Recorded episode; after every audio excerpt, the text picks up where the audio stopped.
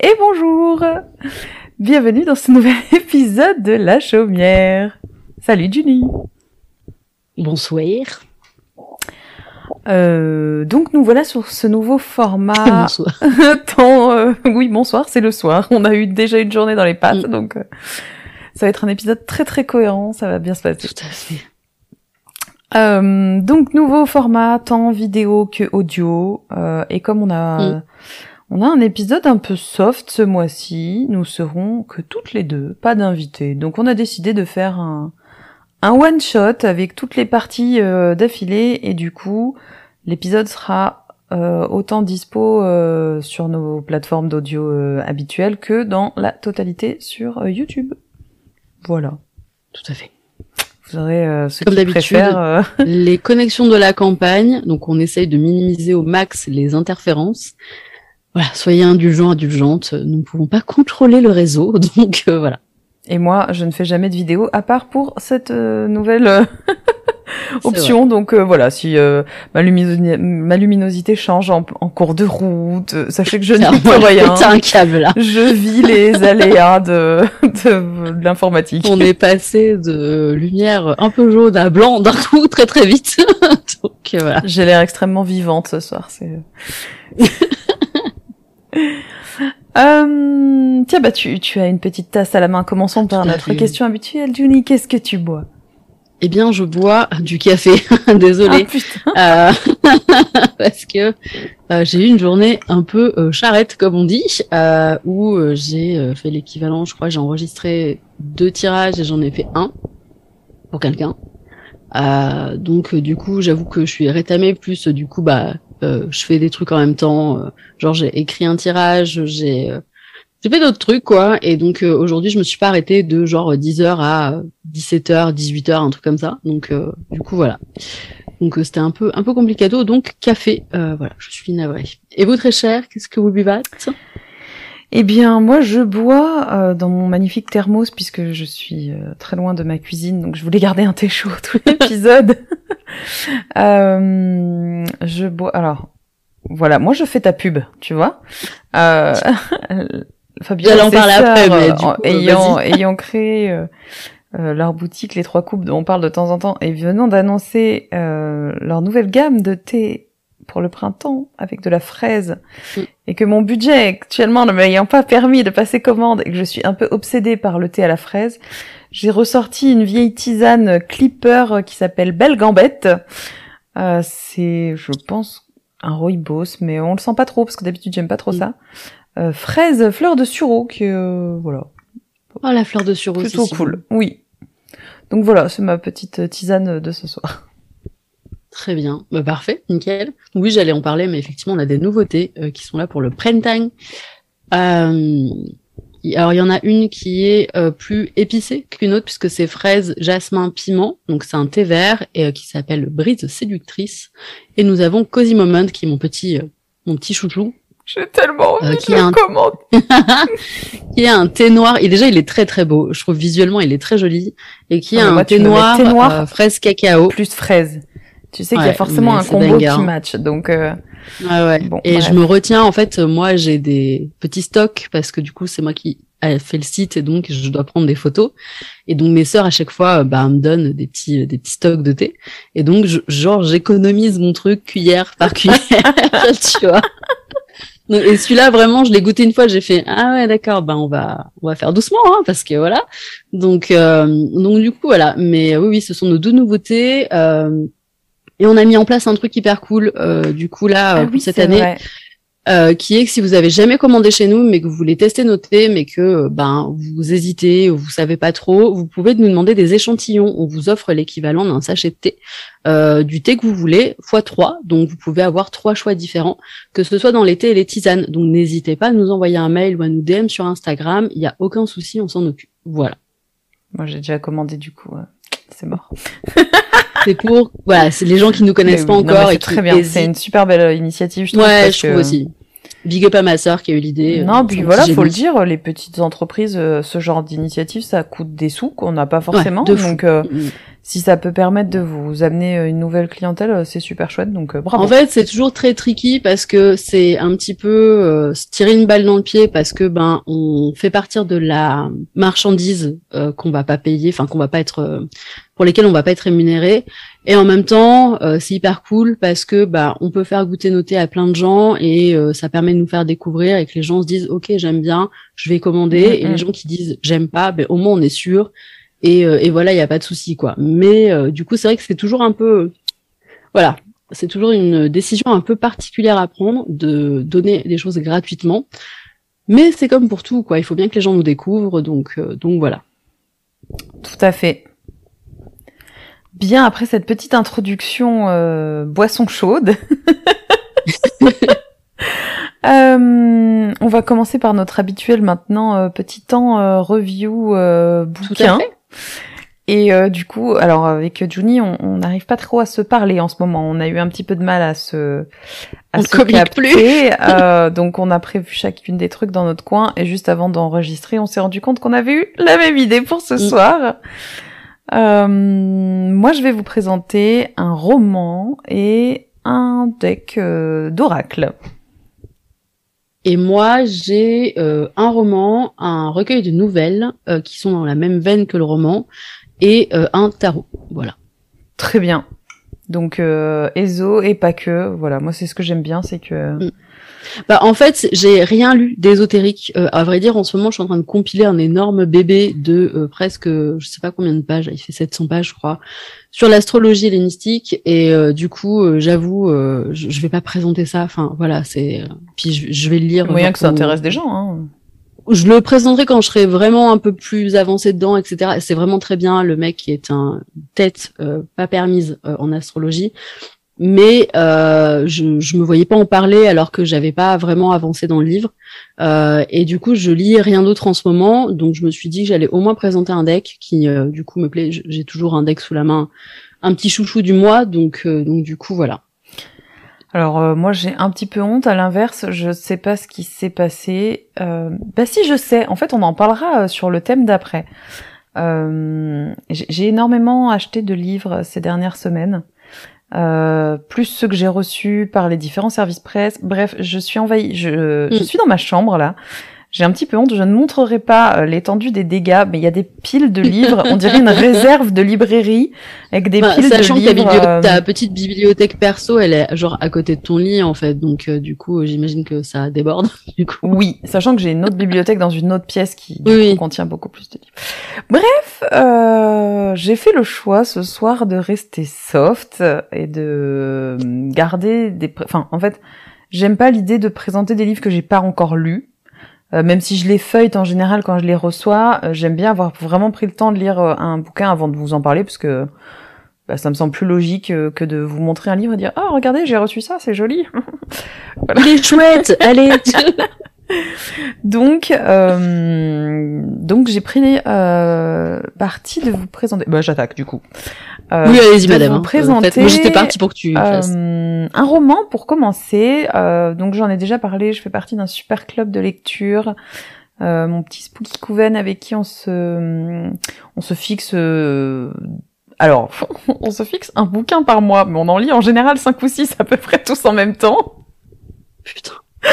Euh, et du coup, au mois, le, au mois de janvier, je crois, euh, on avait un super, euh, une super proposition euh, d'un bouquin qui s'appelle Les rivières de Londres de Ben Aronovich.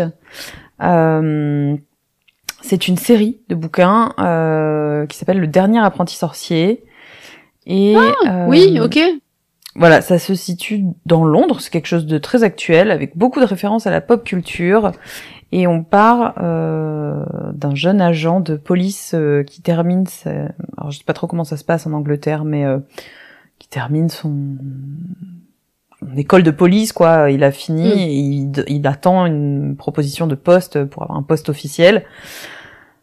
Il sait qu'il va malheureusement se retrouver très certainement aux archives parce que les gens trouvent qu'il a pas vraiment ce qu'il faut pour être sur le terrain et par un hasard de circonstances, il va rencontrer un agent euh, qui va décider de le prendre avec lui. Et donc en fait, cet homme est un un agent de police dédié à tout ce qui va être en lien avec le surnaturel.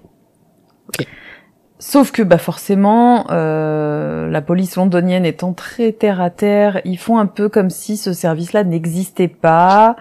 Euh, du coup, voilà, il est pris sous l'aile de, de cet homme, mais euh, il sait que tous les autres services de police les regardent pas forcément d'un très bon œil quand ils interviennent dans leur euh, dans leur euh, dans leurs enquêtes parce que ça veut dire que bah, leur enquête est pas totalement euh, naturelle et normale et que du coup mm. euh, bah il va falloir trouver des mythos à sortir pour pour pour justifier des choses l'histoire en elle-même moi j'aime bien les polars de base les cosy mystery les choses qui se lisent facilement euh, on est sur cette gamme de, de bouquins, euh, mais il y a un petit truc en plus, puisque du coup, comme on parle quand même du milieu euh, surnaturel, il y a de la sorcellerie, il y a des fantômes, il y a d'autres types de créatures du monde surnaturel et ésotérique. Et en fait, pourquoi j'en parle aujourd'hui? Parce que finalement, ça reste une lecture très classique pour les gens qui aiment un peu le, le fantastique et les polars. Euh, mais il y a un truc qui m'a beaucoup plu, c'est euh, l'approche qu'il y a dans euh, la présence magique et de comment on peut la détecter et d'où peuvent être tirés les pouvoirs des personnes faisant partie de ce milieu surnaturel. Euh, et il y a un lien qui se fait petit à petit avec les nouvelles technologies. En fait, il se rend compte que quand il utilise la magie, ça crame les batteries euh, de son portable qu'il peut avoir dans la poche, etc. Euh, et que du coup, on peut utiliser l'énergie qu'il y a dans les nouvelles technologies aujourd'hui pour grossir un pouvoir magique. Ah, Et du coup, j'ai trouvé ça hyper chouette de pouvoir lier ce côté euh, Tech, Tech Witchery dont on avait un petit peu parlé. Oui, Euh, voilà, d'utiliser un petit peu les nouvelles technologies pour euh, travailler son, son, propre pouvoir euh, magique. Et euh, j'ai trouvé que c'était cool et que c'était plutôt bien amené. moi, le roman, je, je l'ai bien aimé, je l'ai lu très facilement. J'ai acheté du coup dans la foulée les trois tomes suivants, sachant que je crois qu'il y en a sept. Euh... Ah oui, ok, c'est une grosse saga. Quand ouais, ouais. Euh, malheureusement, il y a quand même des, des choses qui sont pas ouf euh, au niveau de l'écriture. Et on... le problème, c'est que quand on fait partie d'un club de lecture, on discute et on discute de ce qui ne va pas dans le livre, des choses hmm. qu'on n'a pas forcément remarqué euh, à la oui, il y en a qui viennent un peu euh, mettre un point sur un truc et tu dis ah ouais, je l'avais pas vu. Ouais, tout à fait. Alors bon, moi j'ai bien aimé la façon dont c'est écrit au départ. Euh, malheureusement, on, on, a tous trouvé que l'auteur euh, accélérait un petit peu trop sur la fin et euh, ça n'a pas vraiment de sens. Mm. Il y a des moments qui, qui perdent un petit peu en cohérence, euh, mais c'est surtout que bah, voilà, c'est un bouquin qui a été écrit il y a une dizaine d'années et forcément euh, tout ce qui va être euh, point de vue de la femme. Euh, ouais, il y a des trucs un peu cringeos quoi. Ouais, voilà, c'est pas ouf. Moi, à titre perso, ça m'a pas choqué, mais des gens qui peuvent mm. être vraiment sensibles à ça, euh, ça peut les déranger. Je sais que dans notre club de lecture, il y a des personnes que ça, que ça a vraiment dérangé au niveau de l'écriture. C'est vraiment propre à la sensibilité de chacun et chacune. Après, euh, c'est aussi, bah, ça tombe bien parce que il s'est passé un truc pas mal aussi là dans le monde du livre euh, cette semaine avec l'histoire de Roald Dahl où on a, je t'ai pas ah vu passer. J'ai vu, mais vite fait, j'ai vu passer ça, qu'ils avaient retiré tous les termes qui pouvaient être aujourd'hui. Et en fait, euh, ça j'ai beaucoup réfléchi parce que Xenia a fait euh, toute une un story là-dessus et euh, j'avoue que j'étais vraiment plutôt d'accord avec elle. Alors bon, je l'aurais pas dit comme Xenia là-dessus parce que c'était très violent, mais ce truc de pas, en fait, les livres sont écrits à certaines époques. C'est important de prendre ces époques en compte. Il y a tout un contexte social. On en parle beaucoup. Euh, enfin, on en parlait beaucoup sur mon Patreon parce que, bah, du coup, forcément, en Antiquité, il se passait des trucs vraiment pas ouf. On va pas se mentir. Euh, et du coup, euh, c'est toujours important de remettre dans le contexte social. Je vais parler d'un livre où vraiment c'est pareil. Enfin, je veux dire, le contexte social était immonde. mais je trouve que c'est c'est pas bien et c'est dangereux de faire ce genre de choses mm. parce que du coup ça enlève toute une partie de l'histoire et, et, en fait, on fait comme si du coup il s'était rien passé. Enfin, c'est très bizarre. Ça veut dire que des peuples et des rangs sociaux et des euh, personnes ont souffert, genre pour rien, euh, parce que du coup maintenant on fait comme si c'était pas arrivé. Donc c'est très très particulier, je trouve, de faire ce genre de choses. Et, euh, et en fait, euh, c'est toujours très important et très intéressant aussi pour voir qu'on a évolué en tant qu'être humain et en mmh. tant que société, de voir que en fait, bah oui, effectivement, il se passait des trucs horribles avant. Maintenant, on en est là, et en fait, c'est un peu déplacer un problème pour moi de dire ah vous voyez on est des bons gars on a enlevé des trucs plutôt que de donner justement la parole et de signer des gens qui euh, font partie de minorités font partie de minorités sociales euh, font partie de minorités, euh, enfin de personnes qui sont pas forcément représentées, et de leur laisser la parole et les signer dans les maisons d'édition, au lieu de dire on va aller gommer des trucs dans les livres de Roald Dahl. J'ai pas vraiment euh, vu. Ils ont enlevé quoi le terme? Moi j'ai vu le terme les gros. ils ont enlevé des termes offensants, on va dire dans la vie de. Ouais, mais enfin, ça reste des descriptions de personnages comme elles ont été écrites. Après, voilà, moi je me rappelle que quand ils ont décidé de changer le titre des Dix petits nègres d'Agatha Christie, j'ai été hyper choquée parce que pour moi, on peut pas changer un titre. Oui, le, le titre bah, était problématique, euh, soit parce oui, que oui, je suis d'accord, euh, mais encore une fois, euh, je pense que, enfin, c'est et c'est pas justifier quoi que ce soit, on est bien d'accord, mais c'est juste qu'il faut prendre en compte que c'est le reflet d'une époque et cette époque, il faut qu'on se la prenne dans la gueule à un moment donné, quoi.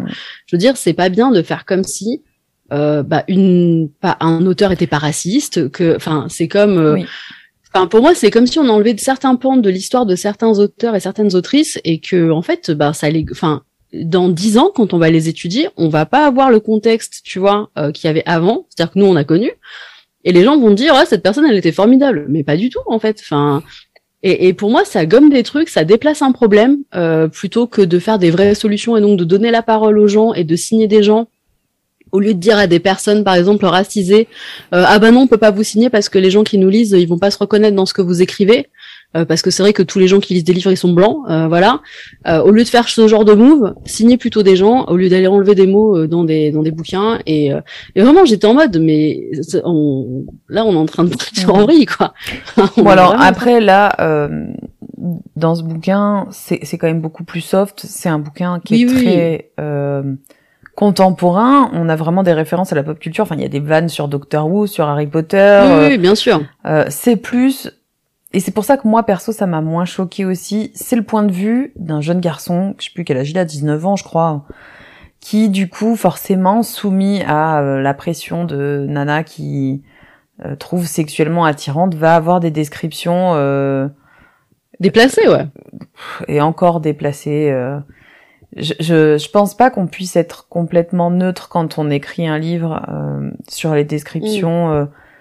Moi, voilà, moi, à titre perso, ça me choque pas que quand on écrive le point de vue d'un garçon de 19 ans, euh, qui soit un peu en émoi quand il voit une nana à poil ou euh, une nana qu'il trouve attirante. Bon, après, je peux comprendre qu'on ait envie d'enlever cet aspect-là des descriptions de personnages mais voilà, c'est ce que je dis, c'est que ça dépend vraiment de la sensibilité de chacun et de chacune. Moi, ça me dérange pas. Si vous cherchez des livres où vraiment on enlève cet aspect euh, euh, qui sexualise finalement les personnages euh, d'une histoire, bah effectivement, faut faut pas aller là-dedans. Mais euh, en dehors de ça, c'est pas non plus ultra présent. Il y a rien de il y a rien de vraiment choquant. Il se passe rien de dramatique. C'est juste que il y a des descriptions qui sont pas très fines tu te dis que l'auteur, il doit pas être très très fin fin quoi. Mais bon, voilà, hein, le beauf existe de partout. Ouais, mais encore une fois, c'est il y a une différence pour moi entre lire baissement le livre et faire ah il est trop bien machin et genre lire le livre et se dire ok ce passage-là il est hyper problématique euh, et apprécier quand même l'œuvre etc. Mais prendre en compte le truc en disant ok ouais là c'était pas ouf en fait il aurait pu l'écrire autrement il aurait pu faire autre chose. Après c'était il y a dix ans donc je pense pas qu'il y a dix ans il aurait pu faire autre chose. Bah, il y a quand même eu sept tomes. Donc c'est pour ça que j'ai envie d'avancer euh, dans pour voir un peu s'il y a une évolution. Exactement. Pour voir si l'écriture mm. avance un petit peu au fur et à mesure des prises de conscience qu'il y a pu y avoir ces dernières années. Euh, je sais pas. Je vous dirai euh, dans quelques mois si j'ai avancé un petit peu dans mes lectures. Mais euh, mais voilà. Pour les personnes en tout cas qui aiment bien euh, les enquêtes, euh, qui aiment bien le fait de pouvoir intégrer la pratique euh, magique, sorcière, le monde surnaturel à un quotidien très contemporain comme celui qu'on connaît aujourd'hui, où il n'y a pas euh, de côté médiéval ou, ou hmm. fantastique ou fantasy complètement voilà, je trouve que c'est chouette et ça apporte euh, quand même matière à réflexion euh, euh, Tout à fait. Sur euh, la pratique qu'on peut avoir avec les nouvelles technologies aujourd'hui et tout. Donc voilà, j'ai trouvé ça cool et j'avais envie d'en parler quand même ce soir. Yes, mais clairement, ça a l'air cool, ouais. Très bien. Euh... Je sais pas par quoi je commence. Sachant que c'est un peu la même euh, vibe hein, sur les deux, c'est-à-dire que ben du coup, euh, je me suis euh, remise à aller à la bibliothèque et euh, bah tu parlais d'Agatha Christie. Euh, j'ai comme Alexandra une passion pour euh, genre les histoires, les voilà les euh, les, les histoires de, de, de meurtres, de euh, Hmm. en gros qui a commis le meurtre. Euh, D'ailleurs, j'ai torché. euh, Alexandra m'avait conseillé euh, à couteau tiré et Glass Onion. J'ai Ah. torché les deux films. En 24 heures, j'avais plié les deux. C'est Je les ai adorés. Je veux qu'ils fassent 1000 films comme ça. Pour Quitte à en sortir un tous les 2-3 des ans, bien chiadés en vrai. mais euh, tu prends grave du plaisir à regarder ça. Ouais. C'est pas Même, il y a de des twists et tout, tu vois. Enfin, je veux dire, t'es comme surpris des motivations de certains et tout machin. Tu fais, ah, ok. Parce que, par exemple, à couteau tiré, on pourrait se dire, il y a zéro intérêt. Genre, euh, tout le long du film, tu sais très bien qui c'est, pourquoi, comment. Et en fait, à la fin, il y a le petit truc qui vient de chauffer par la veste. Tu fais, ah, ok. Euh, voilà, Daniel Craig. Excellent non, mais enquêteur. casting des deux films incroyable. Ouais, le casting incroyable. Bref, voilà. Voilà, c'était la petite pub en plus. C'était la partie. Donc regardez ces deux films, ils sont incroyables. Euh, en français et en VO. D'ailleurs, j'ai regardé, euh, j'ai regardé euh, à couteau tiré. J'ai commencé à le regarder en VO et en fait, mon mari et mon fils sont descendus, donc j'ai commencé à mettre la VF. Et on a regardé Glass Onion en VF et euh, franchement, euh, ça passe. Hein. En vrai, il y a pas de souci. Euh, du coup, je suis repartie un petit peu dans dans mes trucs et euh, je me suis refait euh, le chien des Baskerville. Ah. euh, du coup, euh, que Johnny qui est une grande euh, fan de Sherlock Holmes, donc. euh, je suis une grande fan de Sherlock Holmes. Euh, c'est mon Sherlock Holmes préféré, c'est le chien des Baskerville. Euh, J'aime beaucoup le relire euh, tout le temps, en fait. Euh, je sais pas pourquoi. Et en fait, euh, donc moi j'ai la, j'ai qu'une version. Enfin, j'avais qu'une version. Alors je l'ai pas prise comme une idiote. Euh, c'est la version qu'on achète, tu sais, au Pour musée de Sherlock Holmes. Ah, oui, d'accord. Voilà, j'ai fait un petit peu ma, ma Yankee. Euh, je suis allée visiter, euh, oui, je suis allée visiter le musée d'un personnage fictif. On se calme. J'y suis allée aussi, si ça peut te rassurer, deux fois. On est bien Je d'accord. me suis prise en euh, photo devant la porte. euh, Non mais j'aime bien parce qu'en fait on y est allé et genre on est on est allé à Londres avec des potes et j'étais en mode les gars je vous jure il y a enfin moi je veux pas un je veux truc pas à vous faire. emmerder Un Ouais. seul. je suis pas chiante et Alexandra elle le sait je suis vraiment pas quelqu'un d'hyper relou en voyage et même ailleurs mais genre je voulais un truc c'était aller voir le musée de Sherlock Holmes donc du coup j'ai dit les gars si on y va on fait ça et du coup on y est allé et en fait on a fait évidemment le musée bon qui est tout petit hein, vraiment il y a genre trois pièces quoi Voilà, ce Et, sera la photo euh, d'illustration du podcast de ce mois-ci. J'avais pas d'idée, ce sera la porte du musée de Sherlock Holmes. Très bien. Et en fait, on sort du musée, donc moi j'achète mon livre à euh, genre 30 balles. Et on sort du musée et genre mon pote me dit, on est d'accord, Sherlock Holmes, il a jamais existé, c'est un personnage de fiction. J'étais là en mode, tais-toi, c'était bien, ok. donc du coup voilà. Et donc euh, bah je me suis refait le chien des Baskerville. Donc oui, j'avais euh, j'avais que cette version-là, donc qui est en anglais, etc.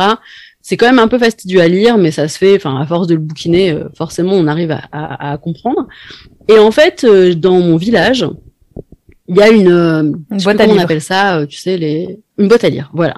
Et en fait, souvent, régulièrement, je vais y poser mes livres de poche et tout parce qu'elle est toute petite, donc on peut pas mettre grand chose. Et la dernière fois, je sais pas pourquoi, je me dis tiens, je vais aller checker un peu ce qu'il y a. Il y a en général que des romans, genre euh, des trucs euh, français, euh, tu sais, d'amour, machin, nana, voilà. J'ai une boîte à Donc, livres. en général, euh, ouais, voilà. Donc en fait, j'y vais, je regarde vite il y a fait, en des trucs général. religieux aussi chez moi. Exactement. Moi, j'ai lu la Bible la dernière fois. Ah oui, oui. J'ai fait bah non, non merci. Euh, mais du coup, euh, et en fait, euh, je regarde et il y a ce livre, donc il y avait une petite couverture comme ça qui m'intrigue et je regarde et je vois euh, le chien des Baskerville et je suis oh putain de merde, je l'ai attrapé et du coup euh, voilà. Donc c'est une version quand même qui est hyper cool, euh, qui date de 1800 et quelques, donc Ah, euh, qui est pas mal. Et, euh, et du trouve coup, des livres genre, de collection dans la ouais, boîte à livres de son village. laisse tomber, tu sais. Et, euh, et du coup, euh, il y a vraiment, enfin, pas 1800, pardon, 1900, 1956, voilà. Et donc du coup, euh, j'ai euh, j'ai trouvé ça et euh, je me suis dit bon oui, je l'embarque et euh, je l'ai relu, genre je l'ai torché en 48 heures, c'était plié. Euh, je, cette histoire, elle est vraiment très cool. En fait, je pense que c'est une de mes préférées parce que c'est une des rares où il n'y a pas Sherlock Holmes en fait dans cette histoire. Euh, donc pour vous remettre dans le contexte, le chien des Baskerville, c'est euh, un médecin qui vient chercher Sherlock Holmes et euh, Watson euh, pour leur expliquer qu'en fait il y a un de ses amis qui est mort et qu'en fait son Ah ami oui. est euh, poursuivi par une malédiction familiale. Il y a un de ses ancêtres qui a fait un truc très très mal et depuis un chien euh, fantomatique énorme euh, et avec des yeux euh, en feu euh, les poursuit pour les tuer euh, lui et toute sa famille. Et donc de génération en génération, le chien tue euh, en fait des, des personnes de cette famille. Et donc en fait, euh, il vient les chercher parce qu'il y a un nouvel héritier qui doit ben, du coup euh, venir euh, au château, qui doit hériter du coup de tout ça. Et en fait, bah, il a peur pour sa vie. Il pense que voilà, il va lui arriver des trucs. Et euh, en fait, euh, Holmes demande à Watson de ben, d'y aller à sa place parce que lui, il a trop d'affaires euh, à Londres et du coup, il le charge en fait d'aller enquêter, enfin enquêter à sa place et de lui faire les rapports. Et puis lui, il viendra pour élucider l'affaire plus tard. Et donc en fait tout le livre, c'est juste Watson, le jeune châtelain du coup qui a pris euh, possession des lieux, et euh, deux trois personnages. Du coup, c'est dans la lande euh, perdue anglaise. Donc il y a vraiment genre trois personnages qui vivent à 20 km les uns des autres. Enfin voilà. Et donc du coup voilà, on suit un petit peu cette intrigue-là de bah est-ce qu'il y a vraiment un chien fantomatique, est-ce que c'est quelqu'un, Euh, voilà. Et donc euh, j'ai trouvé, enfin la première fois que j'avais lu ce livre, j'avais trouvé ça trop cool parce que vraiment il n'y a pas du tout Sherlock Holmes dans le livre. Crois qu'il arrive à la fin.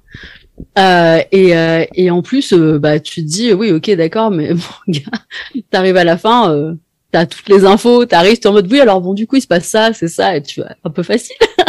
Donc du coup voilà, et, euh, et c'est bien parce qu'on apprend aussi à connaître du coup euh, Watson et leur relation aussi, parce qu'il est méga angoissé, genre de pas avoir tous les détails pour lui donner dans les rapports et tout. Enfin, c'est incroyable, on, on suit vraiment leur relation. Et du coup voilà, donc c'est un de mes préférés et euh, si voilà vous devez commencer par un Sherlock Holmes, bizarrement je vous dirais de commencer par celui-là parce qu'il est facile à lire et que en vrai euh, il est euh, il est assez cool. Enfin l'histoire elle est vraiment cool quoi. Donc euh, donc voilà un peu alambiqué tiré par les cheveux comme tous les Sherlock Holmes, mais euh, ça fait le taf. Donc donc voilà. Très bien. Il faut que euh, je t'avoue quelque chose. Moi, j'ai une grande passion aussi pour Sherlock Holmes euh, depuis de très longues années, mais en fait, je n'arrive pas à lire les livres. Ah ouais. Je suis hyper fan de tout l'univers et de toutes les incarnations qu'il y a pu y avoir, que ce soit en série télé, en film, même des Oui. films hyper old school. Hein. Mais les livres de Sherlock Holmes, je les ai, j'ai l'intégrale, j'ai. Mais je trouve que c'est chiant à lire. Je, Ah ouais je, sais pas pourquoi j'arrive pas à me mettre dans la lecture des Sherlock Holmes. Mm. Euh, du coup, c'est hyper frustrant parce que je connais toutes les histoires, je connais toutes les enquêtes, mais les vrais bouquins, euh, l'original, euh, Ouais. je n'arrive pas à me replonger dedans. Et j'essaye hein, régulièrement parce que j'en ai toujours un qui traîne. Puis c'est des livres qui sont relativement courts euh, en général. Franchement, euh, bah, le chien des Parce que- Baskerville, je crois qu'il fait même pas 300 pages. Hein. Il fait 253 pages. Ah. Et encore, parfois, tu le trouves dans des éditions où, comme, Oui, très euh, poche fonction et- comment il est ouais. édité, euh, franchement, ça, ça peut se lire hyper vite. Mais euh, je sais pas, la façon dont c'est écrit, je trouve ça hyper rébarbatif et j'arrive pas à aller au bout euh, des histoires. Du coup, euh, c'est une énorme frustration pour moi parce que je j'adore l'univers qui a été construit autour euh, et je trouve qu'il y a eu des adaptations de fait, mais euh, incroyables. En fait, Oui, je crois oui, que j'aime, je, des séries, je des crois que je euh, n'aime-. J'aime toutes les adaptations que j'ai pu voir. Je Oui, j'en ai pas en tête qui m'ont, où je me suis dit, euh, ouais, c'était un peu, un peu naze. Euh, non, je pense pas en avoir en tête. euh. Même les films de Guy Ritchie avec euh, Robert Downey Jr. ils sont cool. hein, Bien sûr. Oh bah déjà c'est. Guy Ritchie, alors bon, voilà. Donc euh, non, non, mais oui, oui. Bah pourtant, ouais. Enfin, on pourrait se dire, euh, le style va être un peu chelou euh, pour Sherlock Holmes, et en fait, euh, en vrai, ça, non, ça passe super ça bien. prend un autre aspect du personnage euh, qui est vraiment très cool euh, et, et qui marche vraiment très bien. Donc ouais, ouais, vraiment cool quoi. Mon cher et tendre, Encore il une y a fois, un an, je crois, m'a offert le livre de recettes euh, de Sherlock Holmes. Ah yes. Très très cool. Ouais, Bon. et puis en plus c'est que des, Bah des plats des très plats de la vieille Angleterre. Et, Ouais, alors du coup maintenant que je ne mange plus de viande, c'est très compliqué parce qu'il y a Mm. beaucoup de recettes Bah là, euh, ouais. avec de la il y a viande. beaucoup mais, de euh, ragoûts. De... mais il y a des sides. Ouais, c'est ça. Non, mais en plus, on parlait de contexte. Pour le coup, effectivement, il y a un vocabulaire euh, un peu, voilà, d'époque, hein, c'est-à-dire que c'est l'époque col- coloniale. Donc Ah il y a oui, des, il y a- y a- Ah bah, il passe des coup, choses pas très Ah oui. claires, voilà, il y a des choses pas très drôles, euh, et, euh, et c'est dans un monde où c'est normal à l'époque, donc pareil, faut accepter euh, de le lire dans un certain contexte, etc. Mais c'est là où effectivement ce que je disais tout à l'heure, euh, on voit qu'on a évolué et tout, parce que pour le coup, moi, il y a eu, euh, pourtant je l'ai lu un milliard de fois. Mais il y a des choses là, qui te sautent plus aux yeux maintenant. Là, ouais, parce que ça faisait un moment que je l'avais pas relu, je pense que ça devait faire, ça, ça devait faire bien, euh, allez, 3-4 ans, un truc comme ça. Et, j'ai re- et là, il y a eu des termes où j'étais en mode, waouh, ok, c'est chaud, en fait, euh, j'avais pas capté. Et euh, où vraiment, ça balance des N-words, euh, mais genre, ok, elle aime, euh, enfin voilà. Et là, tu fais, ok, non Donc euh, voilà, mais en même temps, bah, c'est l'époque colonialiste en plein dedans, quoi. Eh Donc oui. euh, voilà. Euh, Il y a tout un côté encore très châtelain. En plus, Sherlock Holmes évolue régulièrement dans les hautes sphères de la société euh, londonienne. Du coup, on est sur euh, quand même des personnes qui sont hautes placées, etc. Donc pas forcément très respectueuses des classes sociales, et, euh, on va dire en dessous. Euh, donc du coup, il y a, y a des trucs très, euh, ouais, ouais, très très particuliers, quoi. Il y a beaucoup de trucs de domestiques, etc. Mm, mm. Enfin, c'est c'est très très particulier et, euh, et du coup euh, ouais j'ai pris conscience euh, aussi du contexte euh, dans lequel c'était écrit euh, tu vois là en le relisant je me suis dit ah ouais ok quand même donc euh, donc voilà donc on en parlait tout à l'heure tu vois c'était intéressant de et c'est pareil pour le deuxième du coup que je vais présenter qui est un Agatha Christie Allez, bah vas-y, comme ça. ouais Enchaîne. Et ben, euh, moi j'aime bien, euh, mais j'en avais parlé, je crois quand j'avais parlé de Stephen King, euh, mon format de bouquin préféré c'est les nouvelles en fait. Je, je kiffe trop les nouvelles. Euh, je peux lire euh, genre euh, des bouquins entiers, genre, les Pierre Belmar, je les défonce, voilà. J'en ai jamais lu un seul, je crois. Ah ben c'est trop bien. les petites histoires comme ça, les shorts, euh, c'est un format que je kiffe à fond dans tout. C'est-à-dire que peu importe euh, du coup le domaine ou les auteurs, j'aime bien lire des petites histoires comme ça. Alors après ça plaît plus ou moins. Enfin voilà, on tombe sur des bons batchs ou pas. Mais ce que je veux dire c'est que c'est un format qui me plaît beaucoup. Et du coup euh, à la bibliothèque, je suis tombée sur Agatha Christie, euh, 12 petits meurtres sous la glace à lire au coin du feu. Euh, et du coup, euh, c'est euh, 12 nouvelles en fait euh, de petits meurtres comme ça. Alors c'est très rapide pour le coup. C'est euh, en toute honnêteté, je suis en train de le bouquiner, hein, donc euh, voilà. Mais euh, je crois que allez, euh, la première nouvelle fait 50 pages, une connerie comme ça. Donc c'est pas c'est pas des gros trucs. Euh, et euh, il passe à Agatha Christie quoi. Donc ça fonctionne bien. euh, Il y a et alors on retrouve tous les personnages Agatha Christie. Donc c'est des petits. euh, en fait ça a été des c'est des nouvelles qui ont été prises dans d'autres bouquins. En fait ils ont fait une compilation. Euh, et du coup on retrouve ben, Miss Marple, Harley Quinn. On retrouve même ça plein de personnages de l'univers d'Agatha Christie. Euh, et c'est des nouvelles qu'elle a écrites elle. D'ailleurs, la préface euh, d'Agatha Christie, euh, elle est hyper cool et je pense qu'elle te plairait bien euh, parce qu'elle parle de ses meilleurs souvenirs de Noël. Euh, voilà, donc je trouvais ça très très cool. Et pareil, là, t'as le reflet d'une époque, c'est un truc de fou. Euh, d'une époque dans la haute société, hein, parce que Agatha Christie était pas, c'était pas une pégu, euh, voilà. Euh, et, euh, et du coup, euh, donc on a, euh, on a 12 petites histoires comme ça à se mettre sous la dent. De petits meurtres euh, hyper sympa. Enfin, vraiment, pour le coup, euh, c'est ça se lit bien, ça se lit vite. Euh, Moi, je, je suis hyper content d'avoir ça sous la main, tu vois. euh, genre, euh, je sais pas, euh, t'as un rendez-vous, tu l'embarques. Enfin, vraiment, pour le coup, euh, c'est pour ça que j'aime bien le format des nouvelles. En plus, c'est que vraiment, tu peux lire juste une histoire et te dire bon, bah, j'arrête, tu vois, et puis euh, Ouais. tranquille, quoi. Mm, mm. Donc, euh, donc voilà. Euh, c'est du Agatha Christie, c'est du classique, euh, mais euh, ça fait le taf, voilà. Donc euh, en ce moment, j'avoue, ouais, coup, mais on vraiment, a eu euh, toutes les deux un mood très euh, enquête, très. Ouais, mais alors c'est très bizarre parce que pour le coup c'est vraiment le mood de j'ai pas envie de me prendre la tête, mais par Mhm. contre je vais lire des trucs ou réfléchir un peu pour fait. essayer de trouver des trucs. Mais en même temps c'est très divertissant euh, parce que t'as juste à le laisser porter au fil de l'eau par l'histoire et à dire ah ouais ok en fait ça c'est lié à ça machin et tout. Enfin tu suis juste la logique du personnage et du coup c'est hyper facile à lire, ça se ouais c'est c'est tranquille quoi. Et c'est vraiment des lectures. Mais après, voilà, ce que je disais, en ce moment, je suis en train de me taper un pavasse astrologique. et Ouais, je donc pense quand t'as besoin de mon décompresser, faut cerveau pour euh, décompenser le truc. Ouais, c'est Mm. ça. Il se dit, meuf, on va pas lire un truc compliqué, vraiment, faut simple, s'il te plaît. Donc, euh, du coup, euh, je pense que c'est pour ça aussi.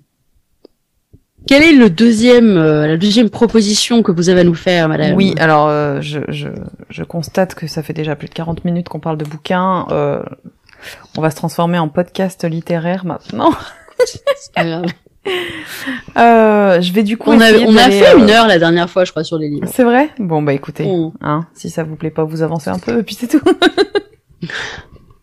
Ouais, il me semble que la, la dernière fois, c'est ce qu'on a fait. Euh, moi, je vais vous parler euh, d'un deck que j'ai reçu de la part de Secret d'étoiles, euh, Mmh. qui est l'oracle des arbres et des oam. Euh, qui Ah, bah oui, je l'ai vu passer, j'ai pensé à toi, celui-là. bah, en fait, il me faisait de l'œil depuis un petit moment parce qu'il a été écrit par ma chère amie Pandora. Mm. Euh, mais euh, j'ai déjà euh, l'oracle des arbres celtiques que m'avait gentiment offert notre cher Nyx euh, international. Euh, du coup, je résistais en me disant ne l'achète pas, ça va faire doublon. C'est exactement la même euh, structure, hein, c'est un oracle autour des arbres euh, et des oam. Donc du coup, bah une carte par oam, euh, il y a 24 cartes et euh, Et voilà. on et, a et voilà. Non, mais enfin voilà, faut faut faut être aussi honnête. Moi, j'aime pas trop avoir des doublons dans mes decks parce que bah parce que après il y a un moment donné où tu t'en utilises qu'un sur les deux. Mais euh, celui-là est vraiment d'une beauté qui m'a fait hésiter très longtemps. Donc je suis hyper reconnaissante euh, que Secret d'étoile me l'ait envoyé. Alors j'ai pensé à toi tout de suite en le sortant de sa boîte. Tu ne pourrais jamais avoir ce deck. Il est Ah ouais. euh, très non. grand.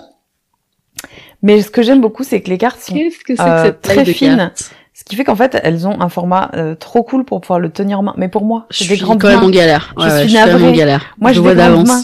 Donc c'est bon pour moi. Juni On en parlait avant d'enregistrer. Euh, mon format de deck, c'est le format poker. Carte Ah, voilà. Alors que moi, que je regardez. déteste ce format parce que je le trouve beaucoup trop petit et j'aime pas du tout le manipuler, quoi.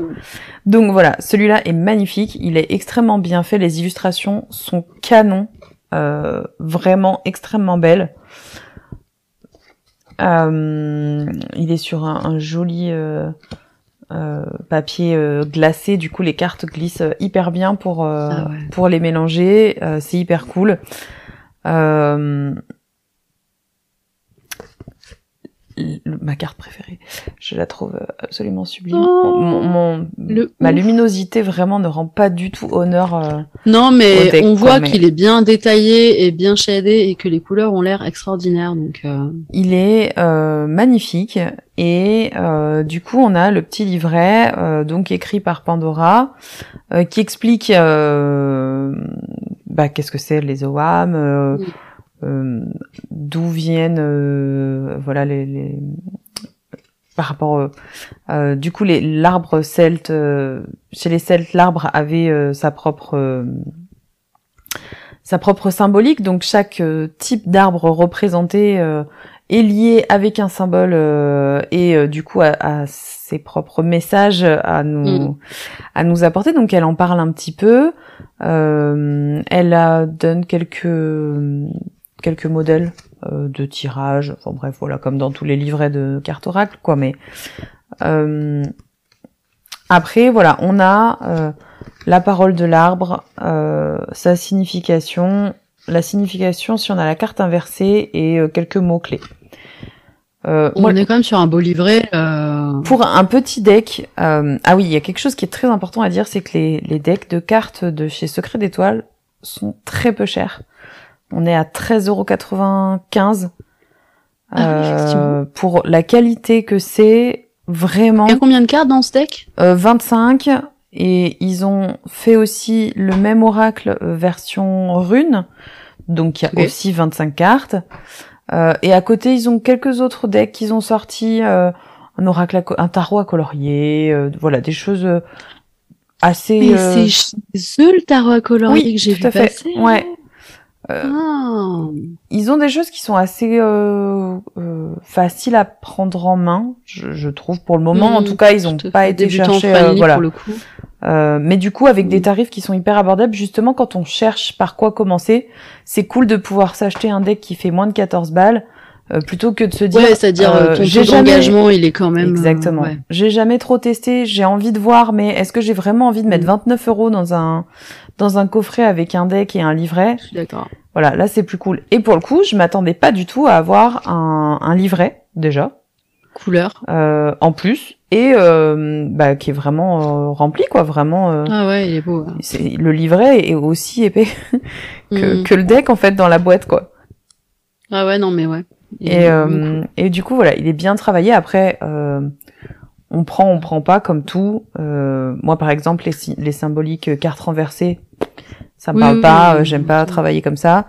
Mais euh, il y a un, un vrai travail d'écriture qui a été fait. Euh, J'avais un peu peur que ça fasse doublon avec mon autre oracle, du coup, euh, l'oracle de l'arbre celtique que j'ai sorti pour comparer. Euh, finalement, on est presque complémentaires sur les deux, Ah, ça, c'est cool sur quand les ça deux arrive. livrets.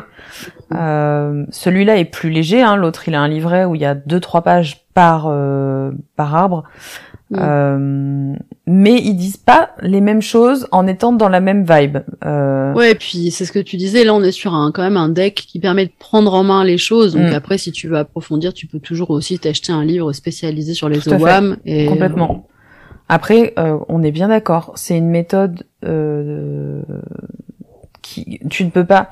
Y a beaucoup d'oracles où on va te dire euh, analyse d'abord les cartes, essaye d'y voir quelque chose. C'est un système toi-même. Oui, voilà. euh, Mm.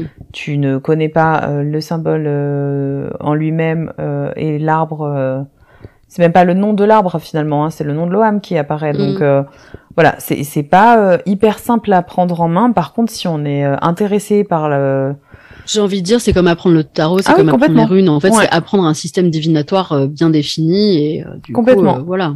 Mais voilà, je Mm. préfère quand même le préciser qu'on se Mm, dise pas, je vais juste tirer les cartes et pas me servir du livret. C'est le genre de deck où tu es obligé d'avoir le livret à portée de main parce que tu es obligé Ouais, d'apprendre en tout cas, un d'apprendre minimum la, symbolique. Euh, une fois que tu as euh, les symboles de, euh, par exemple, l'aubépine, bah c'est euh, euh, la protection, le renouveau, etc. Voilà, tu sais quand t'as ton tirage, t'as des mots clés qui te viennent en tête. euh, mais si tu le sais pas, ça va pas venir euh, comme ça. Euh, Ouais, comme le ça. tarot, exactement. Mais voilà, je voulais vous montrer ce petit deck parce que j'étais très contente de le recevoir et euh, il est très beau et vraiment niveau qualité En de vrai carte. euh, Je, ouais, ouais, je, il donne envie parce qu'il est beau, quoi. Euh, Il Ouais. y a un truc, euh, je sais pas. je, je pense à notre amie euh, Noémie euh, qui Oui, sur les en fleurs voyant et ces, les ces arbres, cartes, ouais. ouais ouais, c'est euh, vraiment un joli pareil, j'ai eu la même réflexion et même moi je me suis dit euh, ah tiens peut-être que voilà j'ai bien regardé. On va voir. Mais le format a l'air un peu chaud pour moi par contre euh, au niveau de la taille des cartes et malheureusement euh, c'est terrible hein, mais en vrai c'est à prendre en compte. Euh, Bien sûr. Ah bah bien parce sûr. que euh, si vous n'êtes pas à l'aise quand vous mélangez les cartes et tout, ça peut vite devenir vraiment une. Enfin, moi j'ai eu des decks où vraiment ils étaient trop grands pour mes mains et à chaque fois que je les sortais, j'étais en mode ah putain, vas-y, il va falloir que je les mélange et tout machin. Et genre vraiment c'était une épreuve de me dire faut que je le sorte pour le mélanger. Donc euh, ouais, c'est un truc à prendre en compte. Par contre, il, est, il a l'air vraiment très très beau. Et j'avoue, euh, les illustrations, euh, Mm, mm. juste même, tu vois, pour euh, genre, euh, je sais pas, euh, dans ta collection ou euh, en faire quelque chose d'artistique, je trouve ça hyper C'est cool, vrai. donc, euh, du euh, coup, ouais, j'ai ouais. pas cité l'illustratrice parce que du coup, le livret a été écrit par euh, Pandora. L'illustratrice s'appelle Lydie Bossuet. Voilà, je ne sais pas, mais peut-être que ça peut parler euh, à certaines personnes. Donc, euh, voilà pour Très moi. bien. Eh ben, j'enchaîne moi aussi avec un deck. Euh, je, alors, si vous la connaissez pas, je vous invite à, à vous abonner à sa chaîne YouTube et à suivre sur Instagram. Euh, c'est Katou Taro qui a parlé de ce deck. Euh, en fait, alors Katou, c'est euh, genre ma grande prêtresse du tarot. Euh, je pense que c'est une des personnes francophones qui m'a le plus appris sur le tarot et à voir différemment le tarot, euh, notamment de manière beaucoup plus inclusive. Elle a sorti pas mal de vidéos sur le sujet, sur en fait déjà prendre conscience à quel point les decks qu'on a à la maison ne sont pas du tout inclusifs. Qu'est-ce qu'un deck inclusif et du coup où est-ce qu'on peut en trouver. Et elle a régulièrement parlé euh, du euh, Fifth Spirit Tarot qui est ici euh, qui est un tarot moderne, queer, inclusif, et vraiment, je, alors je le trouvais très beau quand elle le montrait, etc. Et je le trouvais hyper cool. Il faut savoir que moi j'ai très très peu de decks modernes. Euh, je suis plutôt heroic fantasy, on va pas se le cacher. Donc j'ai des decks très euh, oniriques et très. euh, vous allez jamais retrouver des représentations très modernes chez moi.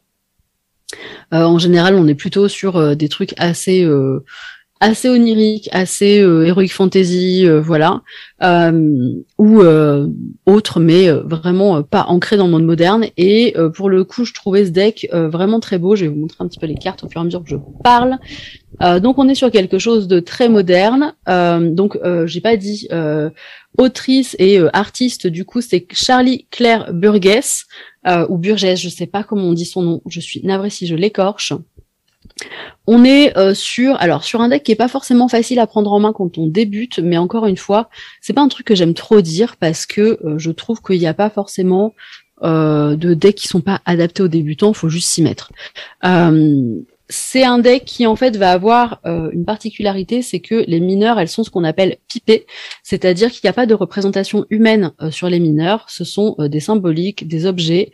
donc là, bon, l'as de pentacle, évidemment, c'est pas forcément un bon exemple, mais ce que je veux dire, c'est que du coup, on n'est pas sur des représentations comme dans le Rider Waite où on peut avoir, eh bien, des humains en action qui font quelque chose. Là, bah, vous voyez, par exemple, là, on a le 8 d'épée on comprend quand même ce qui se passe sur la carte. Ce que je veux dire, c'est que c'est pas euh, non plus euh, complètement. C'est pas un Marseille, quoi. Ouais, on n'est pas sur du Marseille. Vous voyez là, le 9 d'épée, euh, il est censé en général représenter des visions de cauchemar, etc. C'est une dame qui est sur son lit et qui cauchemarde. on peut facilement, voilà, se dire, oui, c'est le 9 d'épée. Oh mon dieu, c'est ça.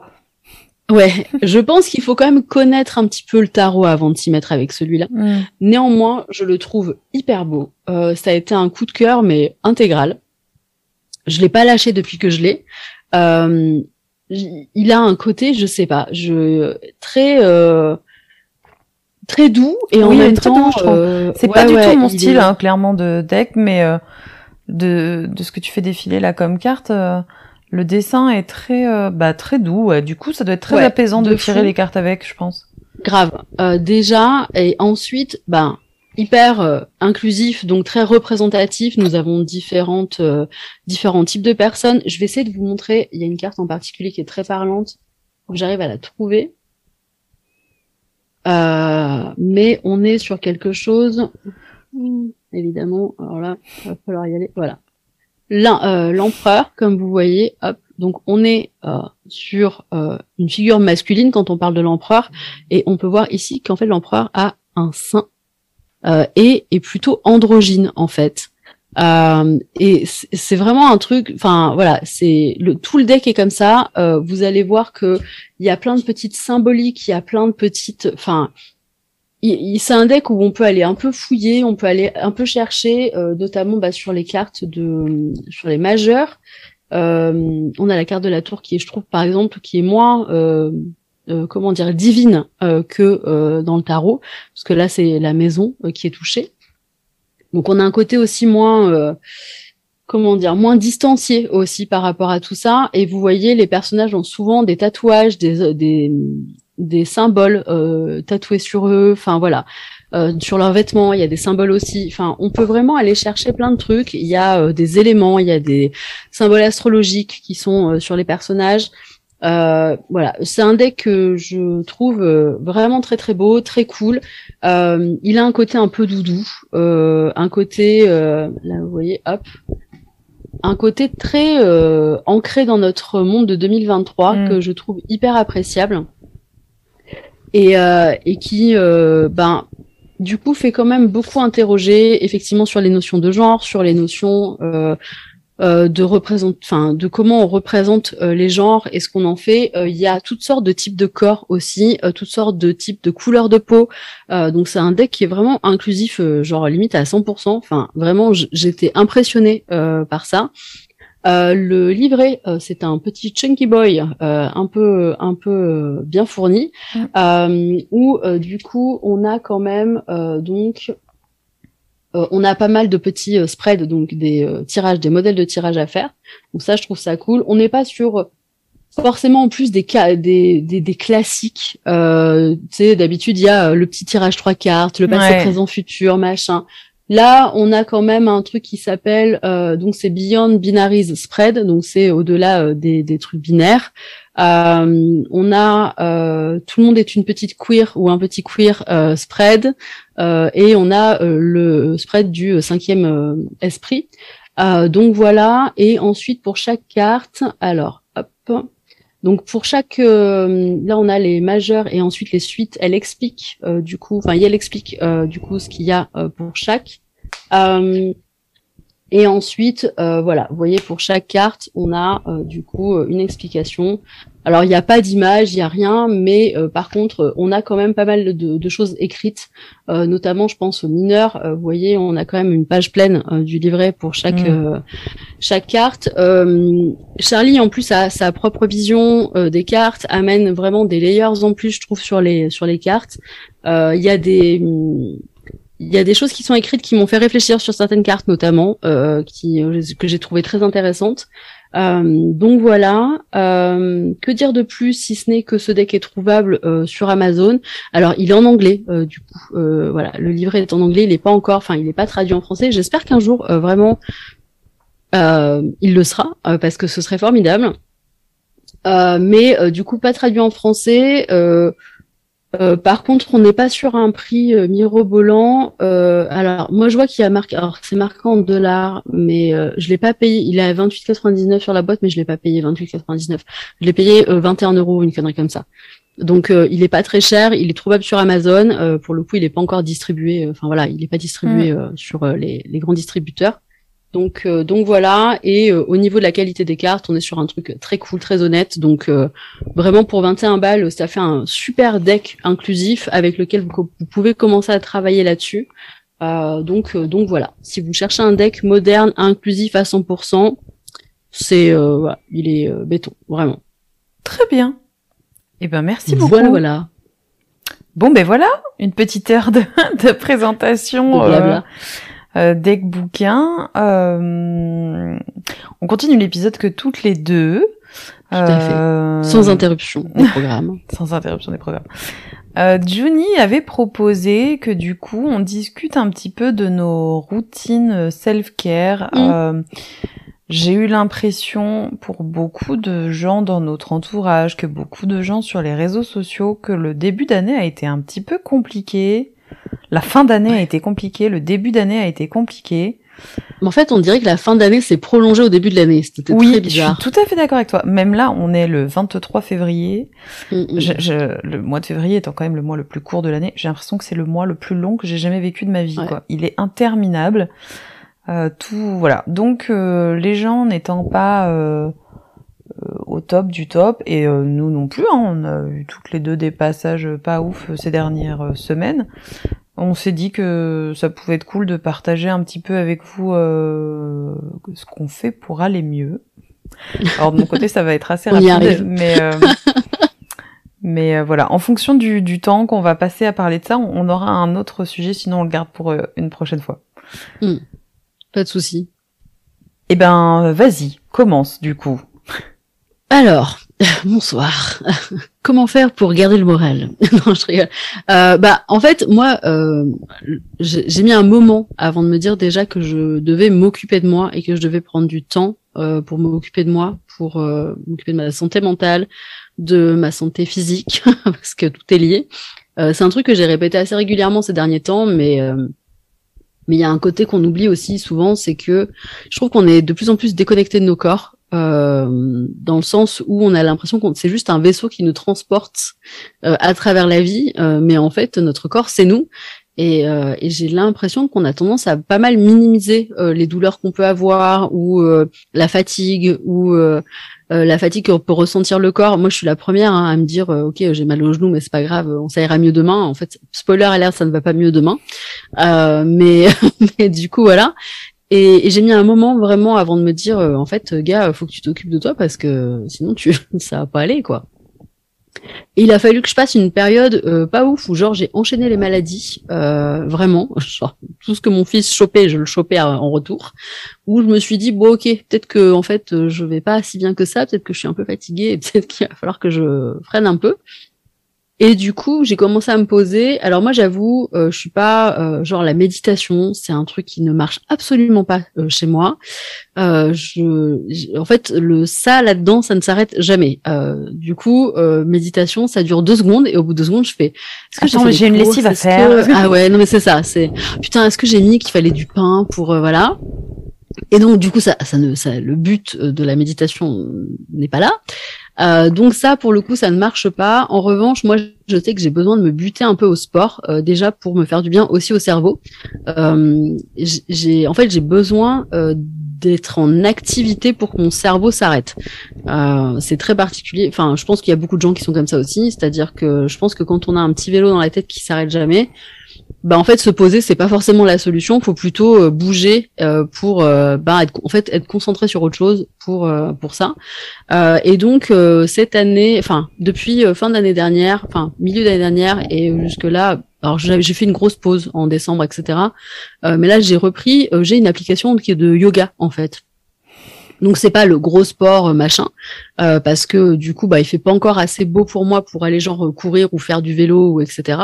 après moi je du vélo tous les jours parce que j'emmène mon fils euh, en vélo, donc euh, foncièrement je fais un peu de sport. Mais euh, ce que je veux dire, c'est que je fais pas du sport pour moi, mon bien-être. En fait, c'est du mmh. sport genre limite obligatoire dans mon quotidien.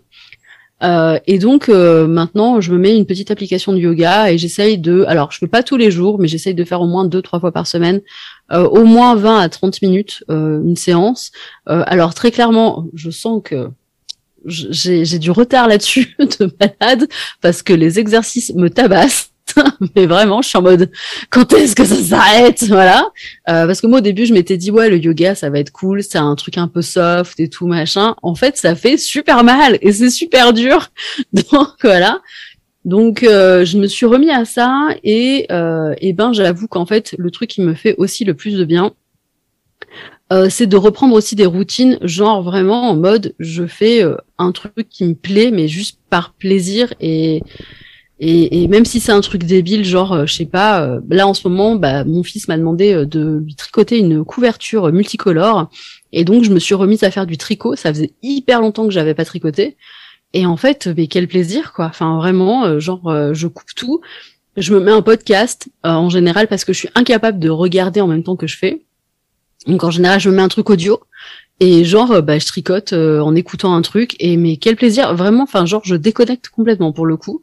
Euh, j'ai ça et euh, aussi, ben, du coup, me faire du temps, genre typiquement lecture pour, enfin, lire pour lire. ça, ça a été aussi ma nouvelle petite bouée de sauvetage et mon, ma nouvelle bulle d'air un petit peu de cette année. Euh, juste m'autoriser à lire des livres, pas, pour le boulot, mais juste pour lire, quoi. Enfin, pas pour l'apprentissage spirituel, pas pour l'apprentissage magique, mais juste pour lire. Ça, c'est un truc, euh, voilà, ça faisait hyper longtemps. Et j'avoue, j'ai repris un peu, mais alors, faut vraiment que je me discipline avec ça parce que c'est pas très régulier. Mais j'ai repris aussi euh, toutes les routines un petit peu genre euh, se coller des petits trucs sur la tronche, euh, voilà. donc l'argile, machin, les petits trucs self-care un petit peu. et et puis un truc un peu, je sais pas si c'est vraiment en rapport ou pas, mais j'avais aussi besoin d'un peu de changement cette année, moi dans la façon dont je me voyais aussi et dont je me percevais. Euh, j'ai un côté très masculin euh, qui est indéniable, je pense, pour tout le monde. Euh, je, je suis pas la fille, euh, voilà. Je, je, pense que ça on l'aura bien compris. Et cette année, j'ai décidé de me racheter à nouveau du maquillage, etc. et de re m'amuser avec et rejouer un petit peu avec ça sur mon apparence, etc. Donc et franchement, je trouve qu'en fait ça a un impact aussi bizarrement sur mon bien-être parce que euh, je, en fait, c'est idiot, mais je, genre, je m'autorise à euh, à me sentir jolie, à euh, me faire plaisir avec ça, etc.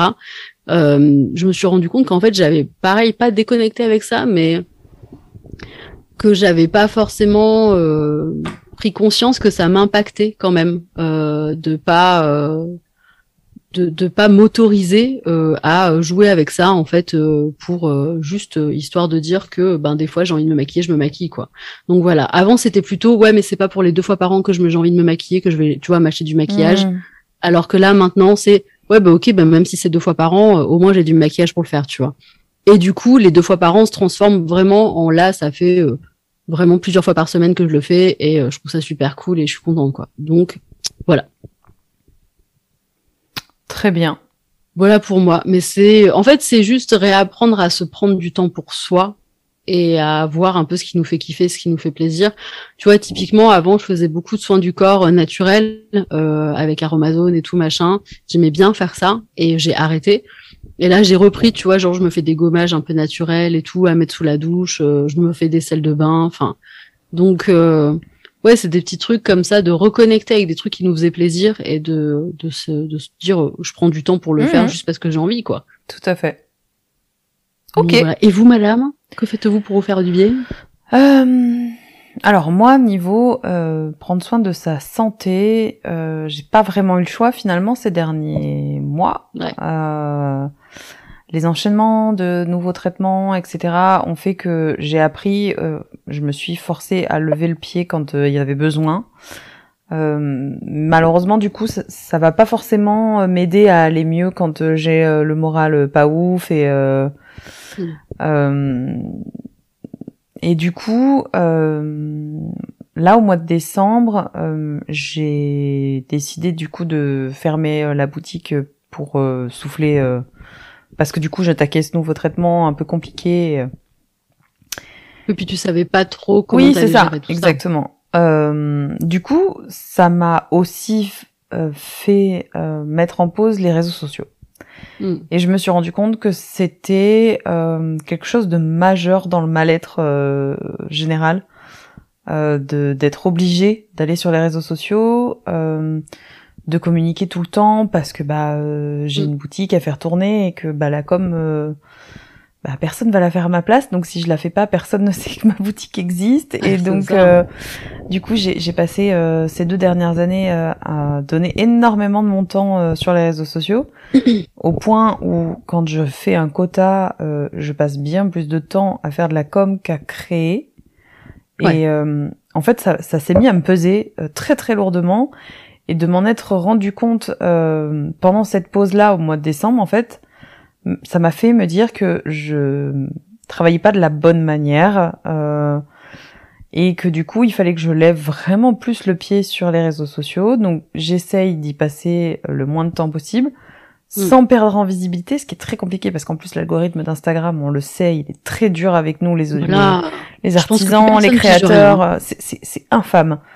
Euh, J'ai l'impression que mon nombre d'abonnés continue de grimper, mais que mon nombre de vues quand je poste des choses Mm. diminue euh, de mois en mois. C'est devenu mais ridicule. Euh, Ouais. Et du coup, est-ce que j'ai envie de m'éreinter à faire des réels, à faire des machins euh, pour quelque chose Sachant que les gens, je pense, ne se rendent pas compte. Mais alors, on en a discuté il y a, avec ma petite sœur, du coup, euh, cette semaine, parce qu'elle a fait un réel pour la boutique, parce que moi, j'ai pas Oui, accès vu, ouais. du coup au stock, donc c'est elle qui a fait le réel. Elle m'a dit, mais j'ai mis deux heures pour un truc de cinq minutes, quoi. Mhm. J'ai dit, ah, mais on est d'accord. En fait, les réels nous prennent, je sais pas, une heure, deux heures, Ah oui, trois heures facile. parfois, Ouais, ouais. pour cinq minutes, même pas. de Ah non, c'est une minute, en hein, la vidéo, hein, donc, euh. pas, ouais.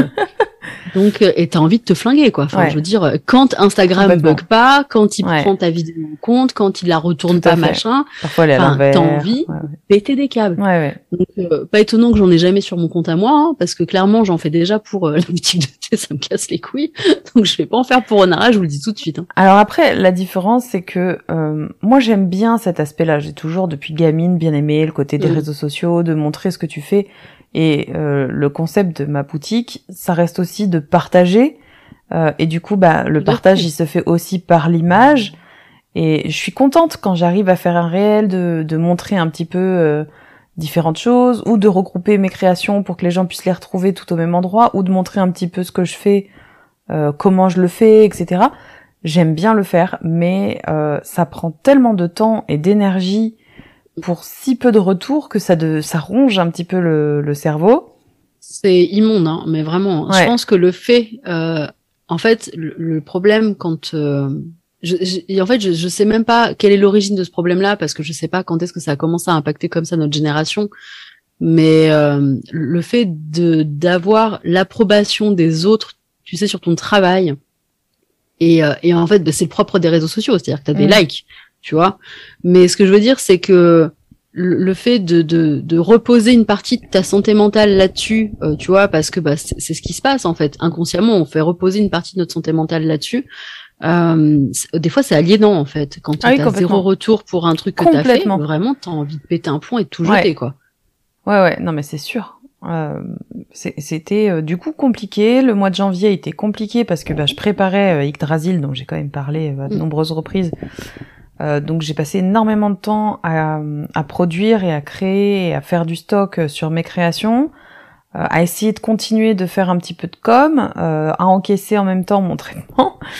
Euh, Donc ça, ça a été un cumul euh, de choses qui ont fait que j'étais dans un dans un état d'esprit pas ouf, euh, très fatiguée, mais moralement, etc.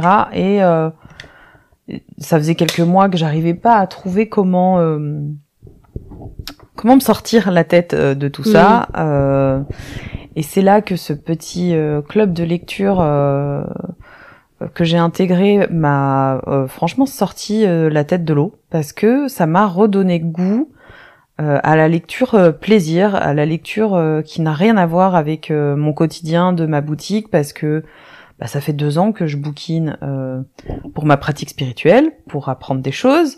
Euh, je, je lis aussi beaucoup pour me former. J'ai quand même passé en deux ans euh, un nombre de diplômes pour euh, euh, valider toutes les normes d'hygiène, toutes les normes, euh, bref, pour pour voir vendre mes créations en étant euh, safe, parce que je l'ai déjà dit plusieurs fois, il y a le côté euh, éso, magique, sorcière, il n'y a pas de souci. Euh, on n'allait pas vérifier euh, dans quoi elle remuait euh, sa potion, la sorcière du village, quand elle te donnait un remède, voilà. N'empêche qu'aujourd'hui, 2023, on est en 2023, que je vends euh, des choses euh, en dehors d'internet, euh, dans des endroits physiques, etc. Moi, Oui. j'ai besoin de m'assurer que ce que je vends aux gens se soit fait euh, Bien sûr. en toute euh, en toute sécurité. Donc bref, voilà, j'ai passé deux ans à euh, plus lire finalement pour le plaisir, ou alors vraiment un bouquin par-ci par-là, mais là, depuis le mois de décembre, j'ai repris un rythme où je suis à deux voire trois bouquins par semaine. Et je me suis rendu compte que c'était exactement ça qu'il fallait à mon cerveau parce qu'en fait, ça me permet de le déconnecter complètement et en fait d'être dans un autre univers que mon quotidien, euh, le temps d'un bouquin. Et en fait, du coup, bah, pff, ça fait euh, vraiment souffler, ça fait vraiment déconnecter le cerveau. Moi, euh, j'aime pas du tout euh, prendre soin de moi, faire des masques. euh, La seule chose que j'aime, c'est euh, changer de cheveux, hein, encore une fois. Maintenant C'est qu'on a ce format euh, vidéo, vous allez le le voir. euh, résultat, nous, nous avons les étapes euh, précédentes euh, en photo, souvent.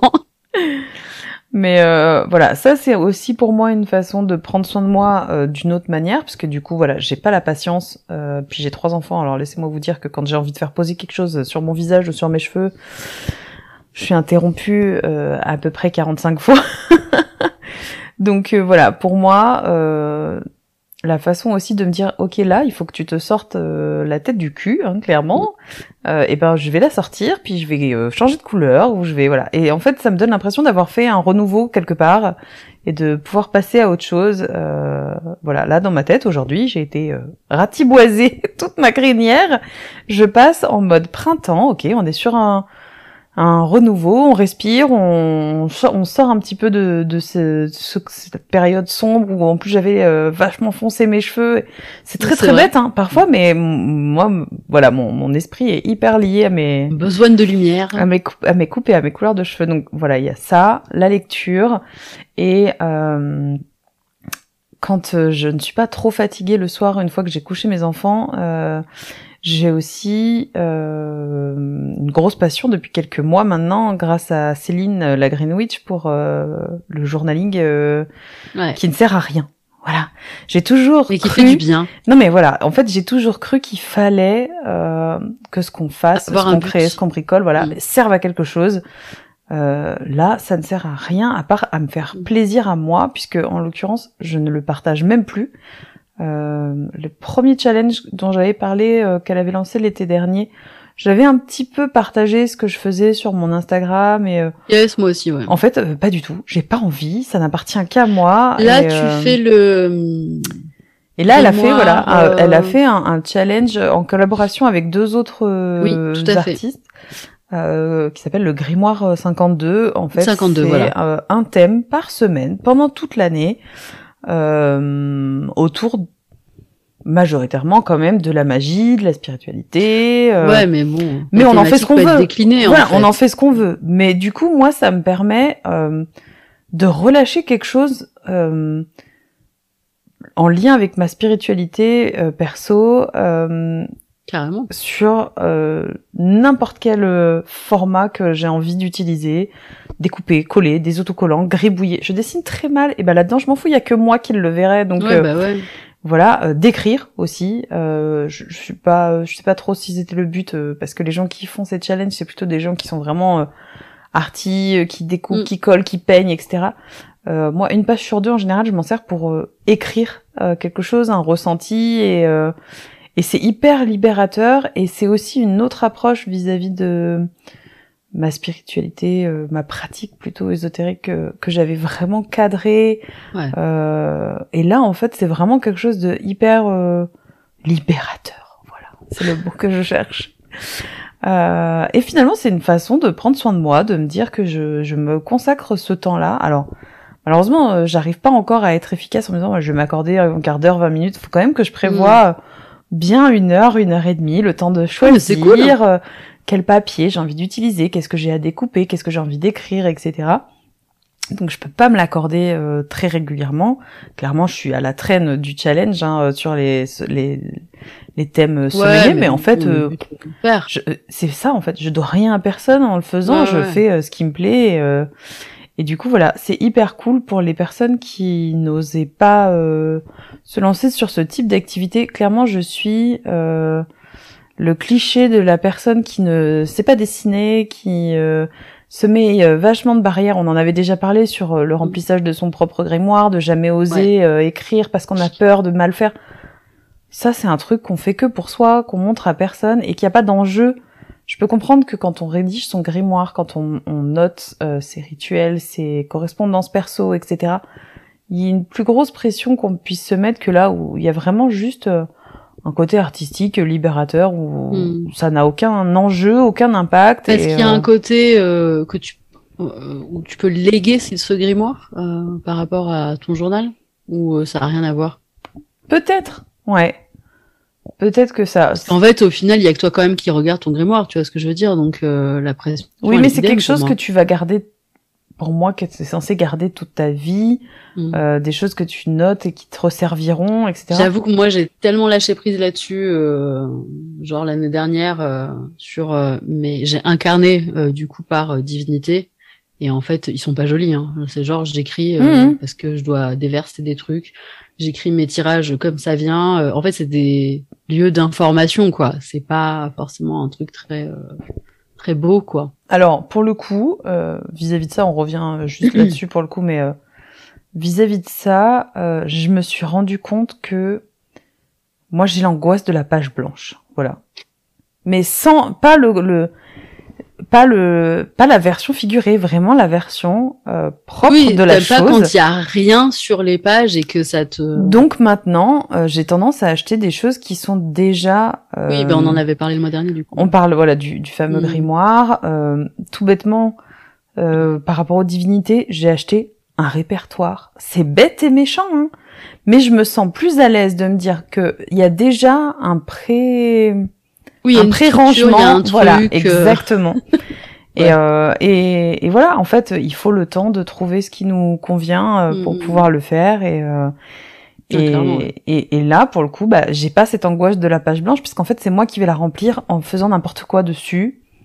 Et du coup, euh, bah, c'est très très cool. Donc, bravo à vous euh, d'avoir d'avoir initié ce challenge si vous nous écoutez. Et pour les autres, je vous conseille d'aller regarder. Alors, pour le coup, euh, on vous mettra le lien de tout le monde. Là, comme ça, à l'oral, je vous parle de la Greenwich parce que parce que vous pouvez aller facilement sur sa page Instagram, mais on vous mettra le lien des deux autres personnes avec qui elle a le fait. euh, Elle a fait cette collaboration et c'est très très cool. Et je pense que vous pouvez vous dire que vous le prenez euh, en cours de route et euh, Ouais, que vous faites les thèmes qui vous parlent de ce qui a déjà été publié sur le début de l'année et euh, ou alors vous le commencez maintenant et en fait on s'en fout. Voilà, c'est ça l'intérêt, c'est de Mm. se dire on s'en fout.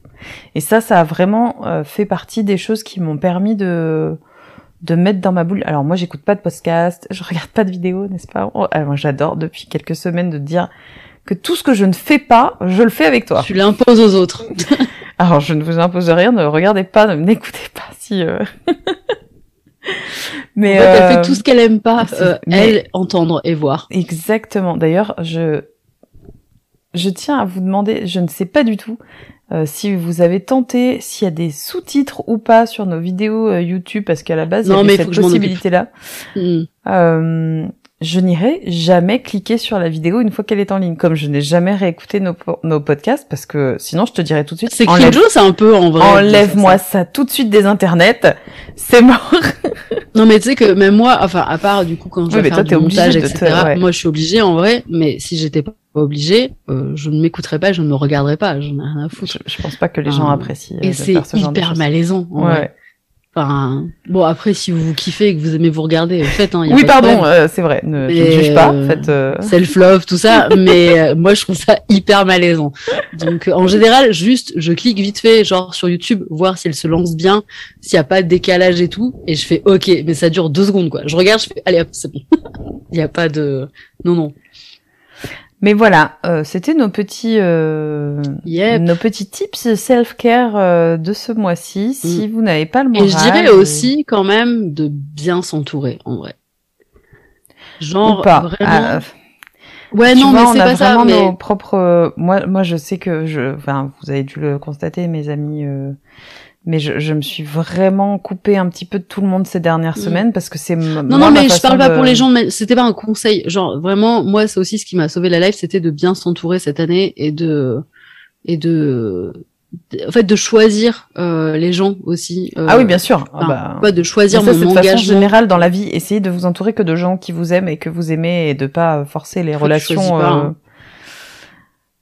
Comment ça, des fois, tu choisis pas Bah, des fois, tu penses que les gens te veulent du bien, mais non, tu vois. Oui. Et tu t'en aperçois quand c'est un peu trop tard en général. Mais ce que je veux dire, c'est que vous pouvez euh, choisir euh, l'énergie que vous engagez auprès des autres, tu vois. Et, euh, et genre, il y a des gens juste, ils méritent que un millième de votre énergie et c'est très bien, quoi. Pas de souci. Voilà. Voilà. du coup, on a été vachement efficace sur ce petit sujet. Tout à fait. On, va quand même parler euh, du deuxième qu'on avait abordé parce que je trouve que c'est cool de le faire euh, pas trop trop longtemps après. Euh, je voulais qu'on fasse un petit un petit retour sur notre voyage. Ah oui, c'est vrai. J'étais là. Attends. De quoi on parle Au mois de novembre avec Juni, ça, vous savez que je ne prépare vraiment rien sur ce podcast. Euh, au mois de au mois de novembre avec Juni, on est parti euh, en Grèce à Athènes. Je fais euh, un gros bisou aux gens qui m'ont offert ce cadeau d'anniversaire. Voilà. il y a quelques mois maintenant, en prévision de son anniversaire, on, on s'est regroupé à plusieurs et on a fait une petite cagnotte pour lui permettre de partir. Et puis bah, je me suis dit que j'allais partir avec elle tant qu'à faire. je l'incruste. non, mais voilà, ça fait euh, ça fait 15 ans qu'on se connaît quasiment. On n'était jamais partis toutes les deux. Euh, là, c'était l'occasion. Euh, et pour le petit historique, pourquoi la Grèce? Parce que bah du coup, Johnny tenait un Patreon sur lequel elle parlait de mythologie et de spiritualité helléniste et de mythologie grecque et et depuis, beaucoup de choses ont changé. Mais le voyage ayant été euh, organisé, etc., euh, eh ben, on, on y est allé, on, on se demande... Non, mais alors, voilà. Je tiens à dire, je l'ai dit sur mon article, j'ai écrit un article à ce sujet, euh, sur euh, mon chamboulement euh, spirituel 2022. Je suis passée dans la machine à laver version essoreuse.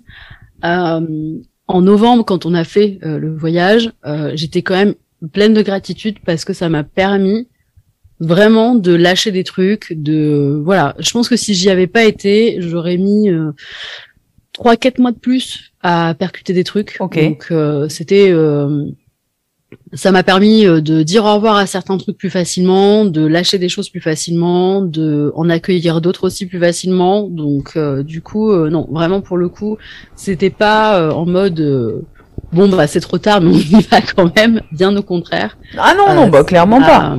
Ça m'a vraiment permis de d'accélérer le process euh, de, de tout ça. Donc euh, c'était vraiment cool. Et puis d'un point de vue juste enfin euh, parce que je pense que du coup on va aussi parler de, de ce qui se passe, mais euh, d'un point de vue euh, juste euh, nerd mythologie, euh, moi j'étais genre en transe, euh, checker tout ça, enfin voilà, on, a fait des, des trucs euh, hyper cool, et, et juste pour l'amoureuse de mythologie et l'amoureuse de, de, de lieux que je suis, vraiment c'était juste incroyable. Excusez-moi, je, je, me rends compte que ça doit être insupportable de me regarder parce que mon ordinateur est sur mes genoux et du coup dès que je bouge, euh, l'image euh, gigote dans tous les sens.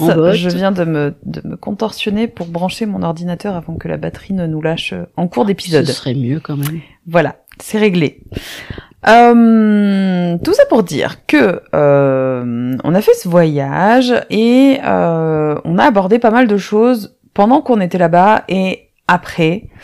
Et euh, en dehors des croyances de Juni, je n'ai pas forcément envie qu'on y passe trop de temps parce qu'elle a beaucoup écrit dessus sur euh, euh, tant sur son blog que sur sa page Instagram. Et je trouve que c'est des, très beaux articles et je vous conseille vivement d'aller les lire si ça vous intéresse. Mais on a quand même eu des réflexions qu'on s'est fait entre les attentes que peuvent avoir les gens d'un œil extérieur quand Ouais. Euh, on te voit partir dans ce type de voyage, euh, la pression que ça peut engendrer.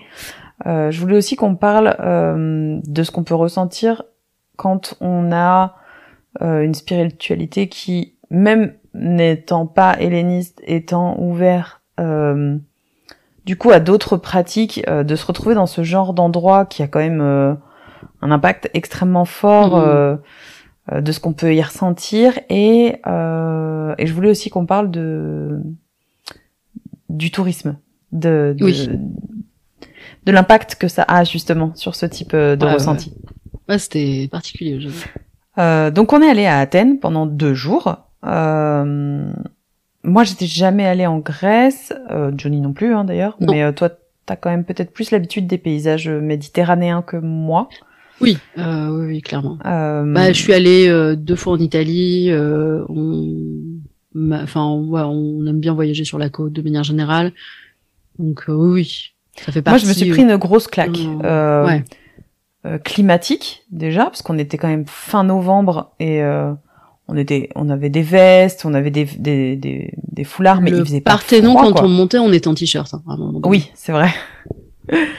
Euh, mais voilà, on, on marchait, euh, l'auberge de jeunesse dans laquelle on dormait, on, on, a emprunté une rue de nuit quand on est arrivé, du coup, parce qu'on est arrivé tard euh, le vendredi soir. Euh, moi, j'avais jamais vu ça de ma vie. J'étais choquée de voir des clémentines dans les arbres, dans la rue. Enfin, je veux dire, voilà, c'était pas un verger, ouais. on n'était pas. De... Je vais ramasser mes pommes ah, au verger tous les ans à ma tu vois. Mais là, c'était tellement dépaysant euh, mm. de, de, marcher. En fait, euh, pour vous expliquer le contexte, mais en gros, la rue, elle descendait et genre, bah, il y avait des arbres, euh, genre tous les un mètre euh, plantés, et c'était euh, que des clémentines. En oui, fait. comme nous quand on est dans la rue et qu'on a des platanes partout. Voilà, c'est ça. Bah, c'était les platanes mais en Grèce.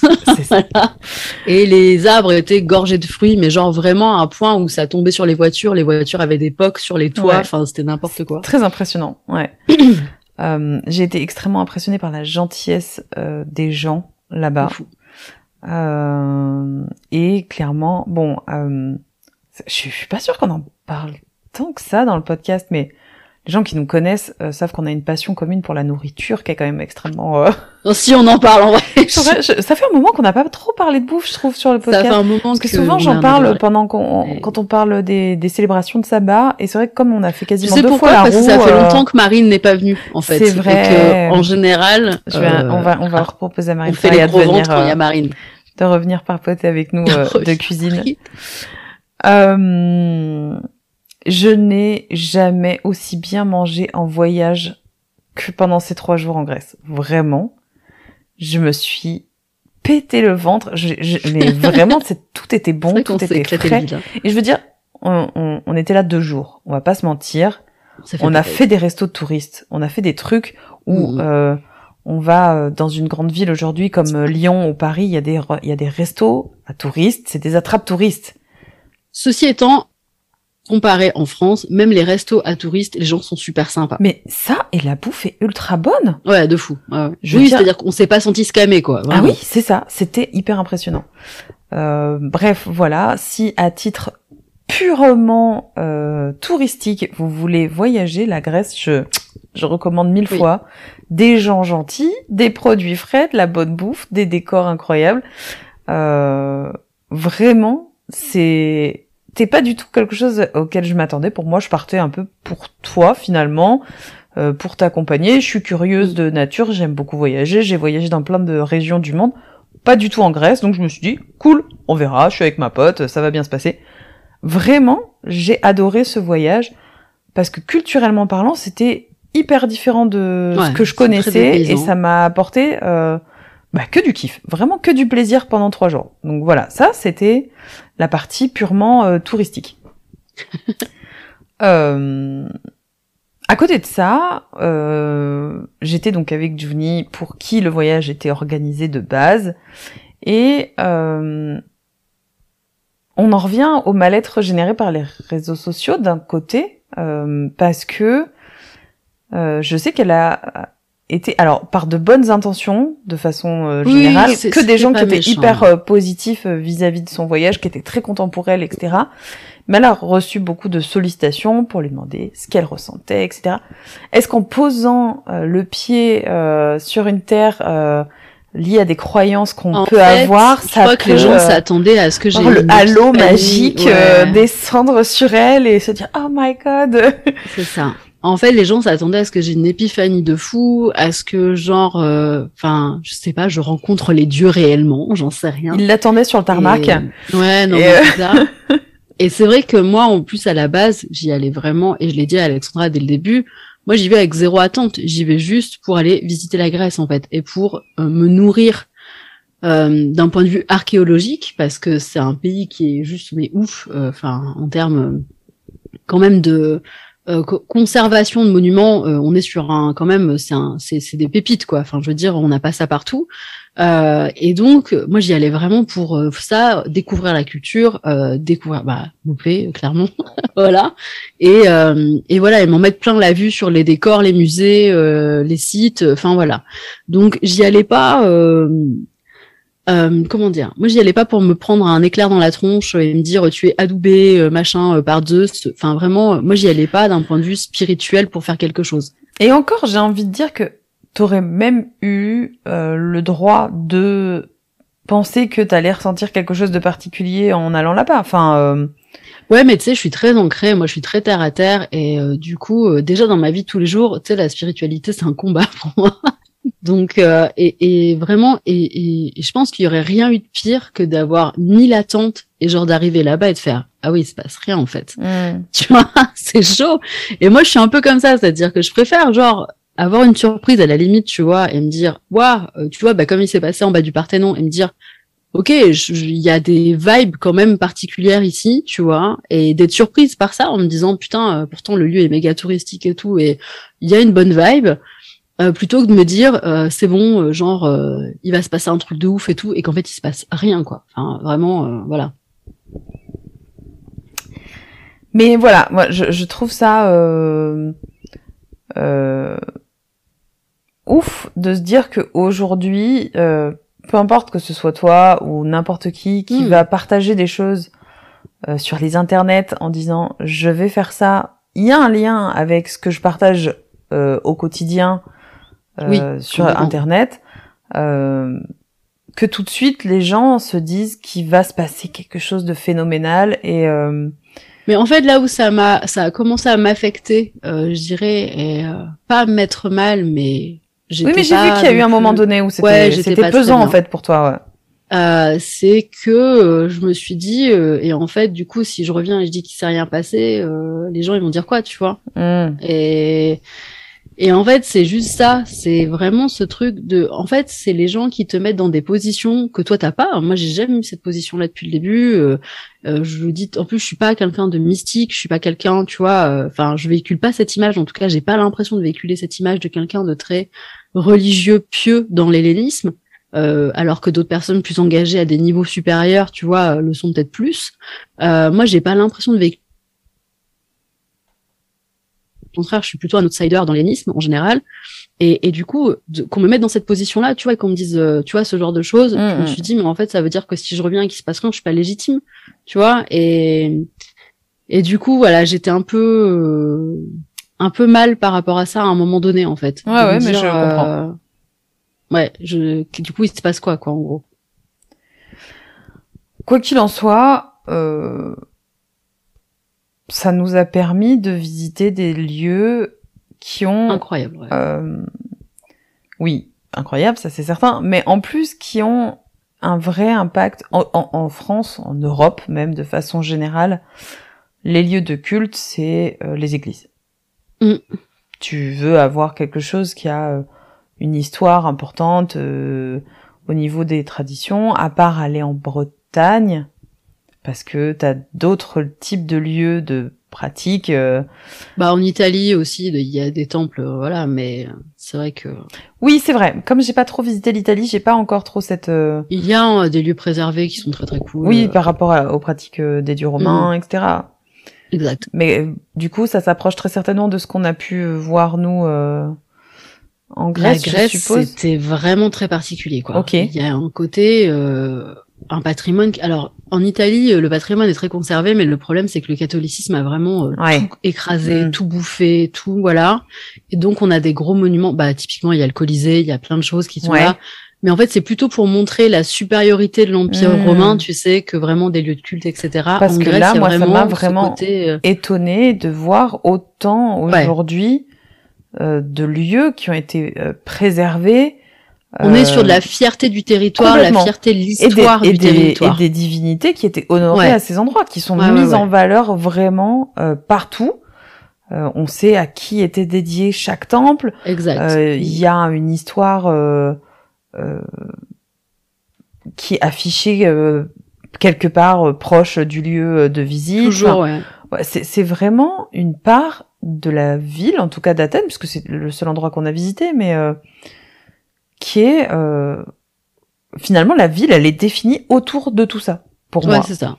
Mais C'est-à-dire que clairement, vous pouvez sortir du supermarché, aller faire vos courses, vous balader deux mètres et il y a un temple, quoi. Mm. Hein, c'est un truc euh, genre de fou, quoi. Hein, vraiment. euh, Et, et j'ai trouvé ça hyper euh, touchant. Et moi qui du coup n'ai pas une pratique helléniste, mais qui du coup bah, côtoie des gens euh, qui ont cette pratique et qui du coup lit aussi. Et puis bah gamine comme beaucoup, j'ai été hyper passionnée par tous les mythes grecs et euh, ça a rendu ça extrêmement euh, vivant et extrêmement euh, euh, touchant finalement de, de pouvoir euh, me promener et dire ah bah là il y a le temple à telle divinité et ça me fait penser à telle personne dans mon entourage.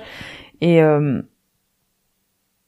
on sent quand même qu'il y a quelque chose qu'il y a euh, pas de partout. Et c'est là où on, on, Ouais. on y viendra après par rapport au, au tourisme de masse que forcément ça occasionne ce genre de Et même euh, le- l'état dans lequel est Athènes actuellement, qui à certains endroits, c'est un truc. euh, c'est. la ville pleurer, quoi. Ouais. La ville en elle-même, les habitations Ouais, ouais. qui ont été complètement à l'abandon.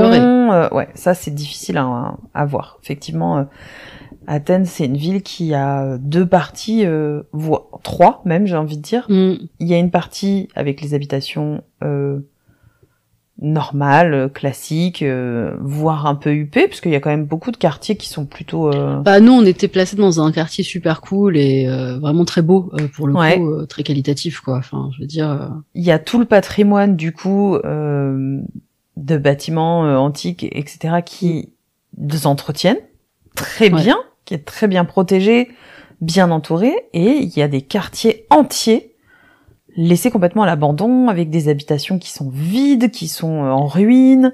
Ouais, c'est ça. C'est-à-dire quand on dit à l'abandon, c'est vraiment, on dirait que ça n'a pas été habité depuis 100 ans. quoi. Ah oui, Enfin, c'est quoi. Enfin, euh, C'est ouais, c'est désaffecté, c'est le mot. Et il y a des gens qui dorment dans la rue. Enfin, il y a des quartiers très particuliers où c'est des quartiers brocantes. Donc il y a plein d'objets dans la rue entassés les uns sur les autres et ça bouge jamais. Enfin, c'était très très euh, très très particulier comme euh, ambiance euh, où il y a un côté vraiment euh, il- ouais, il y a un côté, on, on s'occupe limite pas de cette partie-là de la ville parce que euh, voilà. Et en fait, ce qui nous a un peu désolé avec Alexandra, c'est que quand on sort d'Athènes, euh, il y a plein de constructions en fait. Ils sont en train d'aménager plein de trucs touristiques en fait autour d'Athènes, mais ils s'occupent pas de genre leur propre peuple quoi. Et euh, ça, c'est un truc, euh, c'est un délire quand même. Alors euh, moi je me demande même si les constructions qu'on a croisées, c'est pas des choses qui ont été abandonnées aussi. Hein. Tu crois que les, les chantiers qui étaient en cours là, euh, c'était des trucs. Euh... Il y, il y avait d'avoir beaucoup de choses qui étaient abandonnées quand même, des, des, des immeubles à moitié construits et qui ont été. Euh... Après, ils ont eu une énorme crise économique hein, en Grèce. Ouais, ouais non, mais euh, clairement, euh, là, on parle de l'Athènes qui s'est pas relevée de la dernière crise qu'il y a eu mm. et qui est genre, mais c'est un mais c'est enfin c'est lunaire vraiment c'est à dire que je sais pas comment vous expliquer ça mais genre on peut partir vous sortez d'un magasin euh, à la con et vous faites euh, pareil deux mètres et il y a un énorme quartier désaffecté quoi. Enfin mm. en plein milieu genre vraiment c'est ah oui, en plein milieu de la ville. dans la rue quoi. Complètement. Et c'est c'est vraiment délirant quoi. Alors après du coup euh, mon état de santé faisant qu'on pouvait pas forcément marcher énormément euh, on avait opté pour la solution euh, bus de touristes ouais. avec du coup euh, l'audio guide. Mais c'est cool parce qu'effectivement ça nous a permis de visiter toute la ville euh, et d'apprendre des choses. Et euh, dans l'audio guide, en tout cas, euh, on nous expliquait quand même que cette partie euh, de la ville complètement désaffectée depuis très peu de temps, hein, deux ou trois ans, euh, le nouveau gouvernement avait décidé de reprendre un peu les choses en main mm. Et que du coup il va y avoir beaucoup de travaux effectués pour euh, bah, remettre tout ça euh, d'aplomb. Mais ça c'était appréciable, genre qu'il fasse pas genre il se passe rien, tu vois, et que ce soit dit dans le guide et qu'on nous explique pourquoi il y a des quartiers désaffectés et comment et il nous expliquait même du coup qu'effectivement en fait vraiment c'est la population la plus pauvre qui vit là-bas, donc il y a des gens qui vivent là-bas quand même, mm, mm. et que euh, c'est des quartiers qui sont généralement un peu dangereux, etc. Enfin, ils expliquent vraiment euh, tout, et qu'effectivement le gouvernement en place euh, va tenter quelque chose, mais bon, c'est vrai que c'est ça a l'air difficile quand même comme situation quoi. Mm, ah, je vois pas comment ils peuvent relever ces quartiers-là, mais Écoute, moi je, je pense qu'un pays euh, qui a réussi à conserver des monuments qui ont euh, des milliers d'années devrait arriver à, à, ouais, je pense. Surtout que ça a l'air d'être. On a appris quand même que le peuple grec s'est construit sur des révolutions, de révolutions, de révolutions, de révolutions. Donc effectivement, je suis d'accord. Donc euh, voilà, moi je suis euh, positive attitude tout le temps. Non mais c'est des warriors. Hein. non mais clairement, moi j'ai été hyper impressionnée par leur histoire du pays en dehors de la mythologie. On a appris énormément de choses en deux jours sur ce pays. Euh, mm. Et vraiment, j'ai beaucoup aimé. Et, euh, je sais pas si j'aurai l'occasion dans ma vie de retourner voir d'autres euh, parties du pays parce que apparemment la Grèce, en dehors de des îles en plus, qui a des milliers d'îles, des... mais c'est tout est assez différent quand même. Athènes, c'est Athènes. Euh, les autres villes qui peut y avoir autour sont encore vu, hein, différentes. en sortant ouais, complètement. Euh, il y avait des ambiances différentes, mm. des moods différents selon où tu vas. Donc, euh, Et du coup, bah, les ressentis sur les lieux de culte qu'on a pu visiter. Alors, on s'est pas cantonné que à Athènes. On est sorti, on a fait une journée où on a pris un car on est parti à une bonne heure de route, un petit peu plus. Ouais, facile, ouais. Euh, visiter le temple de Poséidon, euh, qui était du coup complètement euh, excentré. On traversait que des villages euh, et des villages de mm. côte. Euh, et on arrive vraiment dans un endroit où il y a Là, pour le coup, euh, ça ressemblait vraiment genre au, niveau, au Nouveau-Mexique, quoi. C'est euh, de la rocaille, un mm. peu désertique. c'est vrai que la terre est très rouge, les pierres sont rouges. C'était très impressionnant le chemin. Il y avait des maisons, on aurait dit des petites haciendas. Enfin, c'était c'était très particulier. Et, et on est arrivé là-bas, et je crois que c'est la plus grosse claque que moi je me suis pris. de fou. 100% pareil. Euh, pas de pas d'épiphanie euh, spirituelle, hein, on est bien d'accord. Non, mais juste la beauté du lieu, elle est incroyable, quoi. Et on sent vraiment qu'il y a eu des choses ici. Enfin, moi, vraiment, j'ai senti qu'il... Tu sens que les gens venaient ici, que c'était un vrai lieu de culte, qu'il y a mm. eu des milliers de personnes pendant des milliers d'années qui se sont déplacées à cet endroit euh, pour prier, pour demander des choses. et la, la force de ce, de ce lieu, moi j'ai trouvé ça euh, vraiment euh, incroyable quoi. Et d'ailleurs, oui, carrément. Ça se voyait un petit peu sur les gens qui visitaient en même temps que nous. C'est mm. très silencieux comme visite, je trouve, comparé au, justement au Parthénon qu'on a visité, on, s'est tapé la montée. Ah, et euh, Parthénon, j'avoue, c'était euh, c'était compliqué. masse touristique, c'était. Mm. Parce que du coup, euh, j'ai économisé mes forces tout le week-end pour pouvoir faire cette montée-là, parce que ça nous a quand même pris deux heures. Hein. euh, la montée était bien plus riche de sensations que l'arrivée en Arrivé haut. sur le plateau. ouais. Alors, est-ce que c'est parce qu'il y avait trop de monde? Est-ce que c'est parce que justement ce tourisme de masse fait que tu sens plus rien à part euh, d'être dans un truc hyper touristique avec des gens partout? Mm. Euh, Il y a aussi le fait, euh, et c'est justement ce qui s'est pas passé à, au temple de, de Poséidon, c'est qu'au Parthénon, euh, les travaux sont tellement visibles, sont tellement Ouais. présents. Ils essayent en fait de maintenir la chose debout, ils essayent de garder ça euh, euh, entier sans que ça s'écroule et, et du coup, ben en fait, c'est un truc entouré d'échafaudage. Euh, Il y a des il y a des outils partout, il y a des il y a des bâches, enfin ça enlève euh, tout. Ah et, oui, complètement. Oui, bah là, c'est vraiment essayer de sauver le truc euh, le plus possible. euh. et, euh, et moi, ce qui m'a le plus révolté, et ça je l'ai appris qu'après, euh, c'est le Alors, vous auriez vu la tête d'Alexandra au musée, ça valait son pesant d'or. hein, parce que moi, je pensais que c'était euh, de notoriété publique, cette Eh information. bien non. Pas Bah pour moi. Donc du coup, euh, quand on arrive en haut du Parthénon, il y a euh, le grand temple qui est Celui d'Athéna. le grand grand, celui qui est tout en travaux, qui est complètement bâché justement. euh, Ah, ben c'est celui de Zeus. Voilà. Logiquement. Euh, et le temple d'Athéna, euh, qui est euh, donc en façade. Tout le monde a déjà vu cette photo. On la repostera en story, mais c'est des des statues. Ah, J'ai pas de photo. Euh, Elles ont un nom euh, que j'ai plus en tête, mais oui. euh, cinq statues alignées les unes à côté des autres, euh, qui est très beau. Vraiment, ce temple, moi, je le trouve extrêmement Mhm. beau. euh, Et en fait, après, on a fini notre petit tour, machin, on est rentré, on est redescendu, et en face de notre hôtel, il y avait le musée euh, du Parthénon, donc on a été le visiter, le musée de l'Acropole. Euh, Et là, je vois une des statues. Je me dis, bah, c'est étrange, il y en avait plusieurs. Alexandra la candide comme d'habitude. Donc en fait, j'ai appris que sur le Parthénon, en façade du temple d'Athéna euh, que les gens visitent, donc on se tape deux heures de montée pour arriver là-haut, on est bien d'accord? C'est des reproductions des statues. Donc il y en a une dans le musée de l'Acropole à Athènes, les autres euh, qui étaient encore en bon état, je crois qu'il y en a trois, euh, sont euh, au British Museum à Londres. Et vraiment, pour moi, ça c'est exactement le sacrilège de enlever l'âme à quelque chose qui est là depuis des milliers d'années, euh, devant lesquels les gens se sont recueillis, devant lesquels les gens ont fait des offrandes, ont fait des prières. On enlève, on met des faux, et puis le reste, on y fout euh, dans des musées, ou alors on... Et ben, laissez-les s'écrouler, en fait. Moi, j'ai envie de dire, laissez les ruines là où elles doivent être, qu'elles existent toujours au lieu où elles ont été euh, conçues euh, pour être, plutôt que de foutre des faux, juste pour que les touristes viennent se prendre en photo devant. J'ai pris des photos devant, et après, j'ai appris que c'était des fausses. Moi, perso, je suis révoltée. Je- voilà, je... Et honnêtement, nous, on a fait l'effort derrière d'aller au musée de l'Acropole. Oui. Mais Qui est sur très, très beau, les milliers de Magnifique. personnes euh, qui avaient sur le Parthénon ce jour-là, peut-être bah quoi on est bien d'accord. 20 pèlerins qui sont rentrés dans le musée derrière et qui ont vu cette information.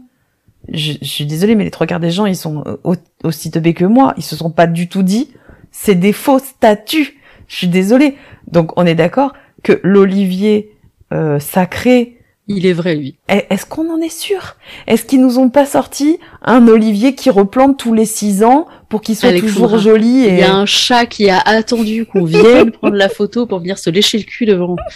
Forcément un truc. Moi je doute maintenant. Voilà, moi je n'ai plus confiance. Est-ce que les chats sont vrais en vrai C'est faux.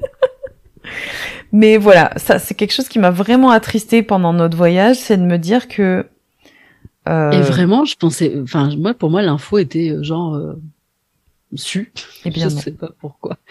Mais vraiment, la- le scandale d'Alexandra dans le, dans le musée du Parthénon, c'est un délire. Quoi? Mais quoi? T'es en train de me dire qu'on a pris des photos là-haut. Non mais vraiment, j'étais. euh, C'est la démarche en elle-même en fait. On sait qu'il y a eu non, du mais je- vol, du pillage d'œuvres d'art, euh, qu'aujourd'hui dans les musées du monde entier, il y a des œuvres qui ont été volées dans d'autres pays qui devraient pas être là, etc. C'est un gros débat, euh, mais au point de se dire qu'on va sur un lieu existant remplacé par quelque chose de factice, bon, comme toute la légende qui est autour de la Mona Lisa, que c'est pas la vraie qui est exposée au musée du Louvre, euh, que la vraie elle est conservée à l'abri euh, dans les caves à température, Mm. etc. Pourquoi en fait? Ouais, C'est quoi l'intérêt? Mm. Je je comprends pas en fait, mais euh, après ça c'est.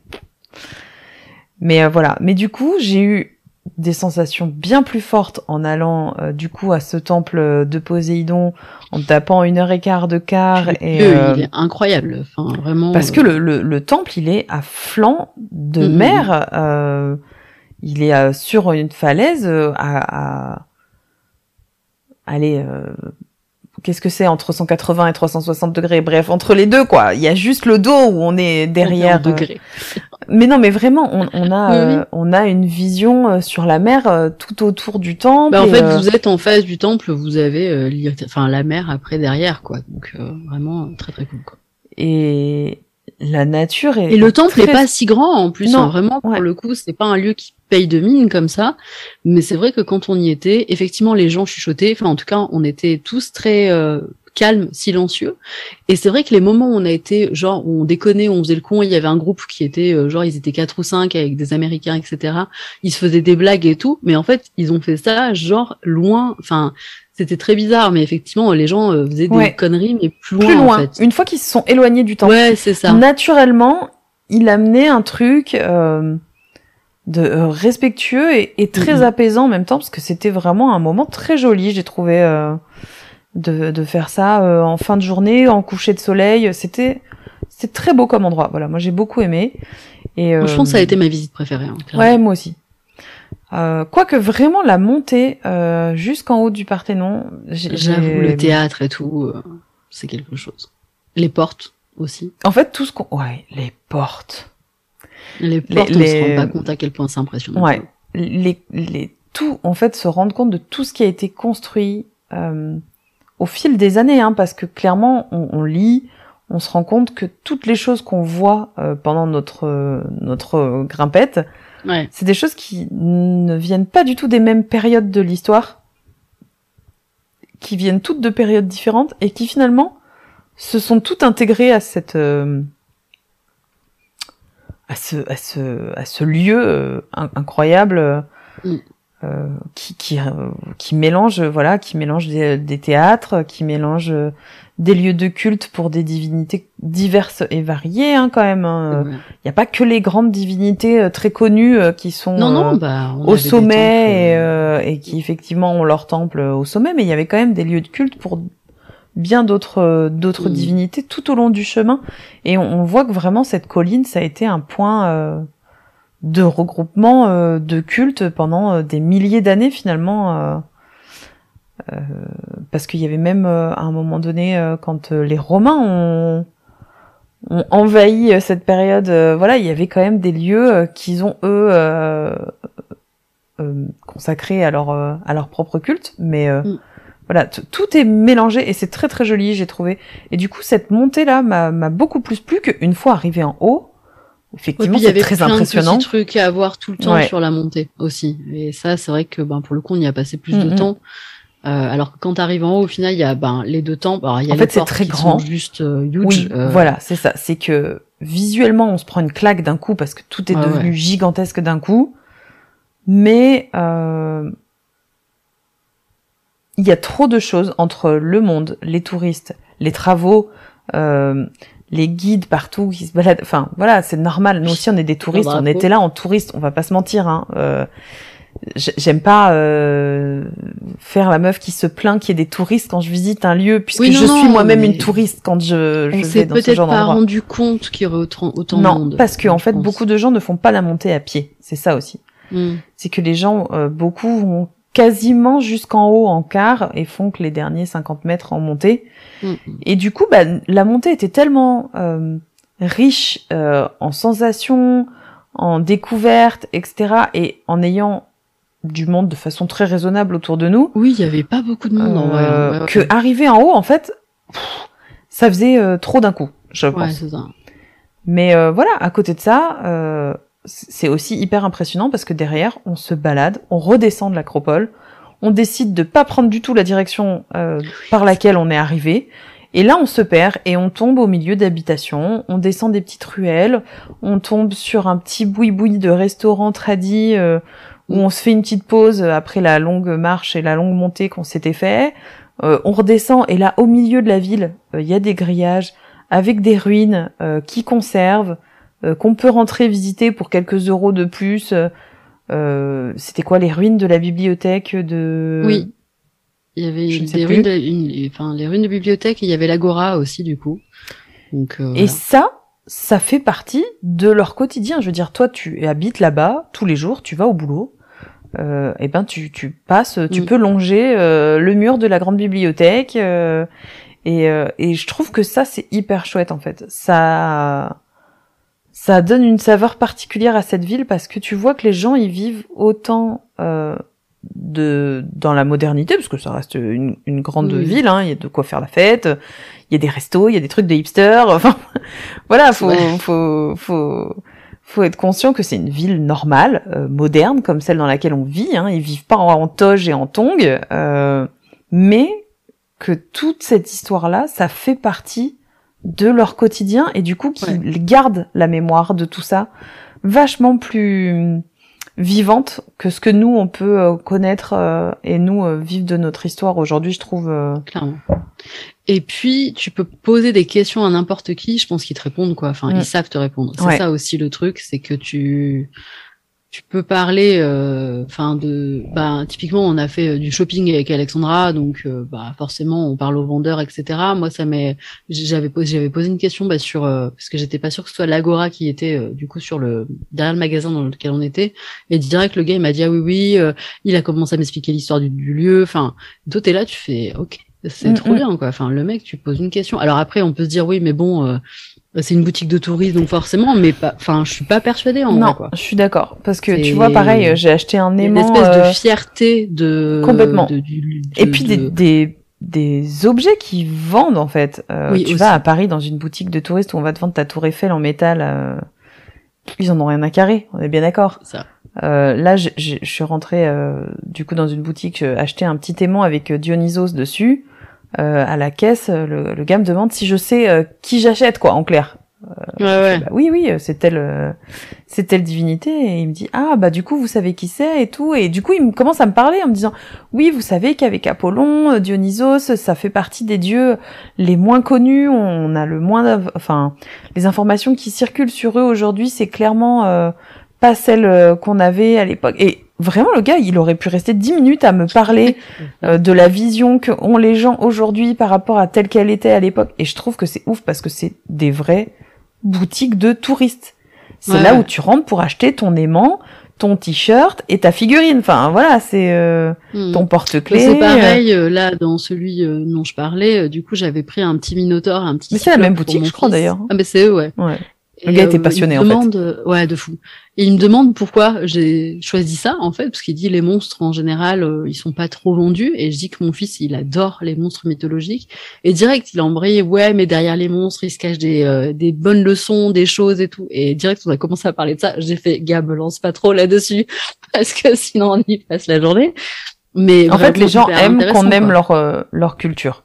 Mais c'est ça en fait que j'ai le plus aimé chez eux, c'est qu'ils sont hyper fiers de te présenter leur culture parce qu'ils ont envie que tu l'aimes autant que eux ils l'aiment mm. en fait. Et ça s'est senti quand bah on avait un, un monsieur qui était un peu notre guide principal là pendant le séjour où on s'adressait à lui dès qu'on avait un souci.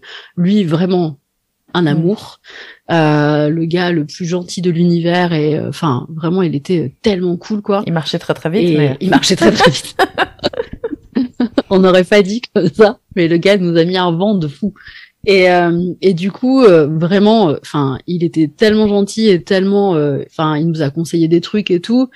tous les gens à qui on a parlé dans les restos, enfin, partout, mm. vraiment, étaient ultra en mode, voilà, on veut que vous kiffiez votre vie, quoi, ici. Et vraiment, c'était trop cool. Mm.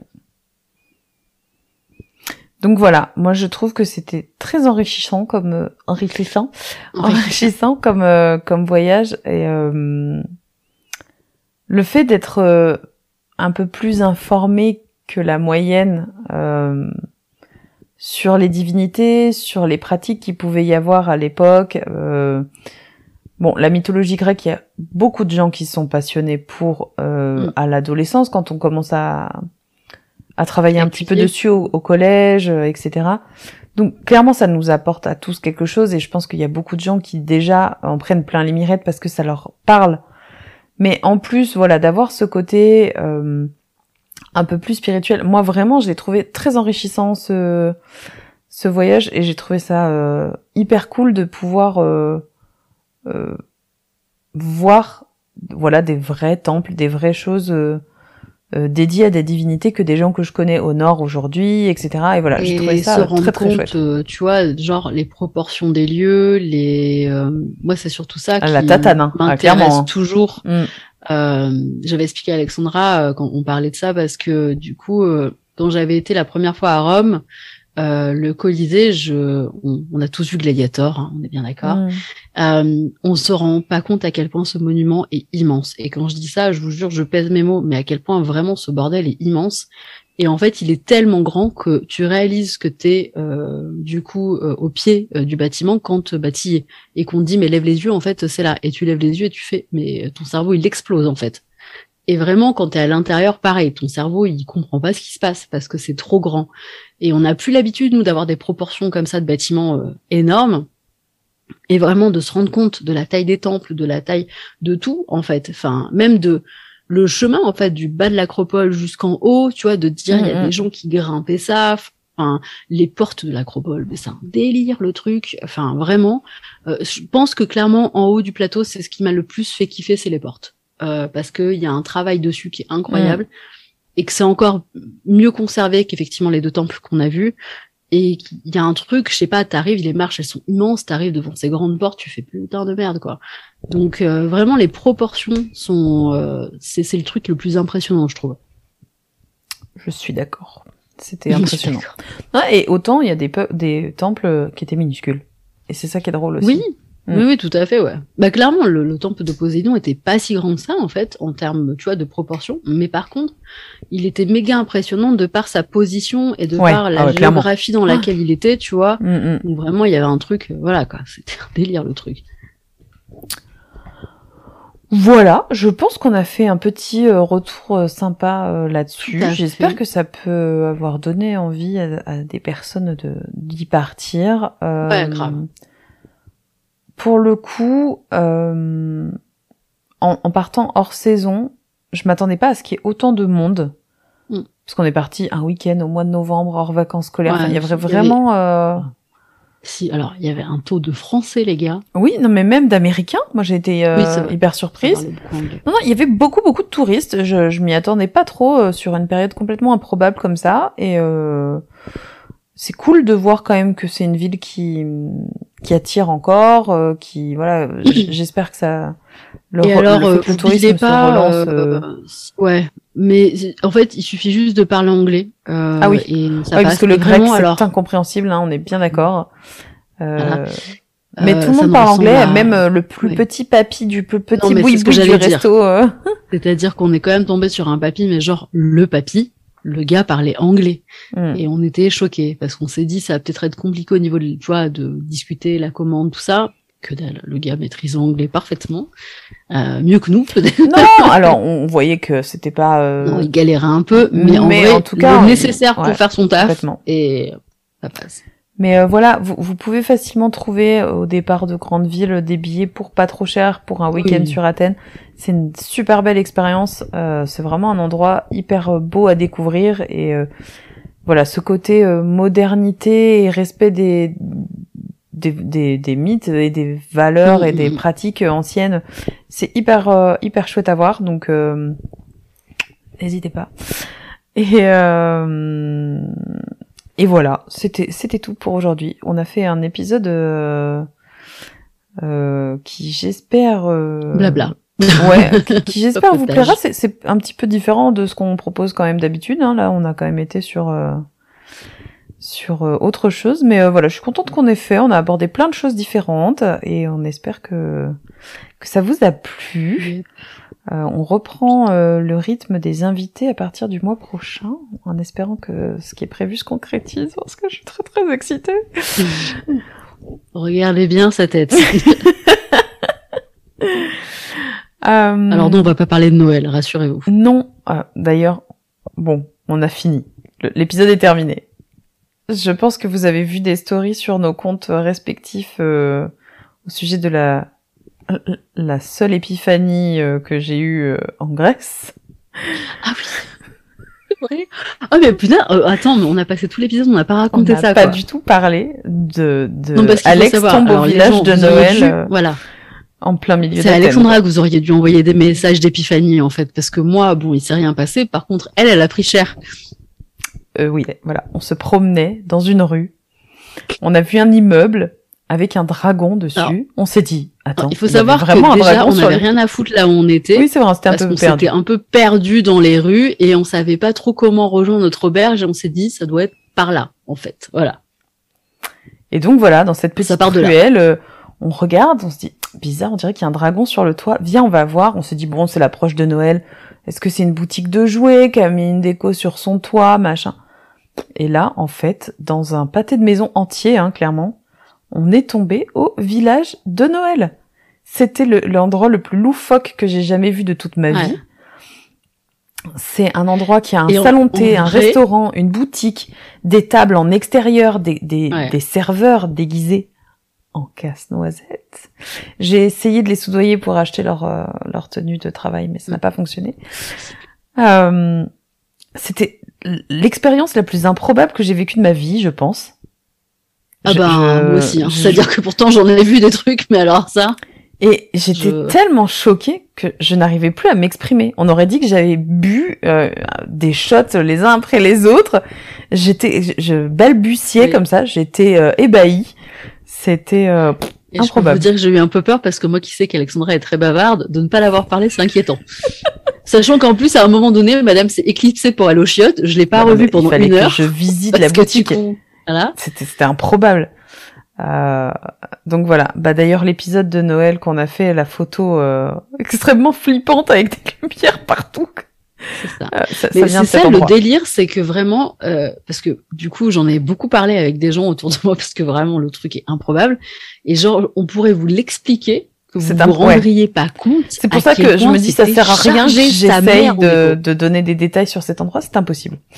Mais sachez qu'il y avait... euh, Mais quand je vous dis que du coup un elle a disparu pendant une heure, c'est non, c'est pas vrai, ça voilà. pas une heure, abuse pas. non, non, tu rigoles, t'es parti au moins une demi-heure et en vrai, je me suis dit ça sert à rien que j'aille venir te chercher parce qu'on va se perdre en fait. Ah bah, il y avait truc au c'était moins, un labyrinthe. au moins, au moins 8 à 10 salles différentes entre Ouais, c'était le, le sous-sol, le l'étage d'un côté, l'étage de l'autre côté, les salles du rez-de-chaussée. Tout était éparpillé. C'était un, je, je peux même pas en pièce est décorée Ouais. du sol au plafond, mais littéralement au plafond de décoration de Noël et de tout ce que vous pouvez imaginer en termes de décoration de Noël.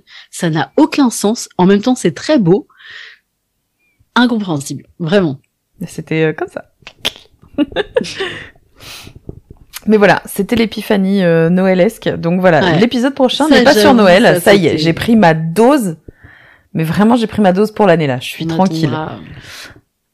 Mais euh, voilà, j'espère que que l'épisode euh, du mois prochain vous plaira aussi. On ne parlera pas de Noël, quoique possible, On pourrait. possible. Merci beaucoup euh, pour les personnes qui sont restées jusqu'au bout, euh, de nous écouter, de nous soutenir tout le temps. C'est vrai que là, ce, ce format euh, YouTube que Juni a, a proposé le mois dernier a l'air d'avoir pas mal plu, puisque finalement un tiers de nos écoutes se sont faites sur YouTube. Ouais, Donc euh, c'est cool. J'espère que c'est chouette. Ça vous permet de voir un petit peu les couvertures. Là, en l'occurrence, les cartes des decks dont on vous parle et tout. Donc c'est cool. Ça amène un petit côté visuel euh, en plus. Ouais, non, mais clairement. Euh, J'espère que vous continuerez de nous écouter. On aura toujours des choses à dire. J'ai l'impression qu'on aura toujours des trucs à raconter, nous, de toute façon. Donc, euh, Bah, on a déjà toujours des trucs à se dire nous, alors qu'on se parle tous les jours quasiment. Donc, euh, en effectivement. euh, c'est compliqué, tu vois.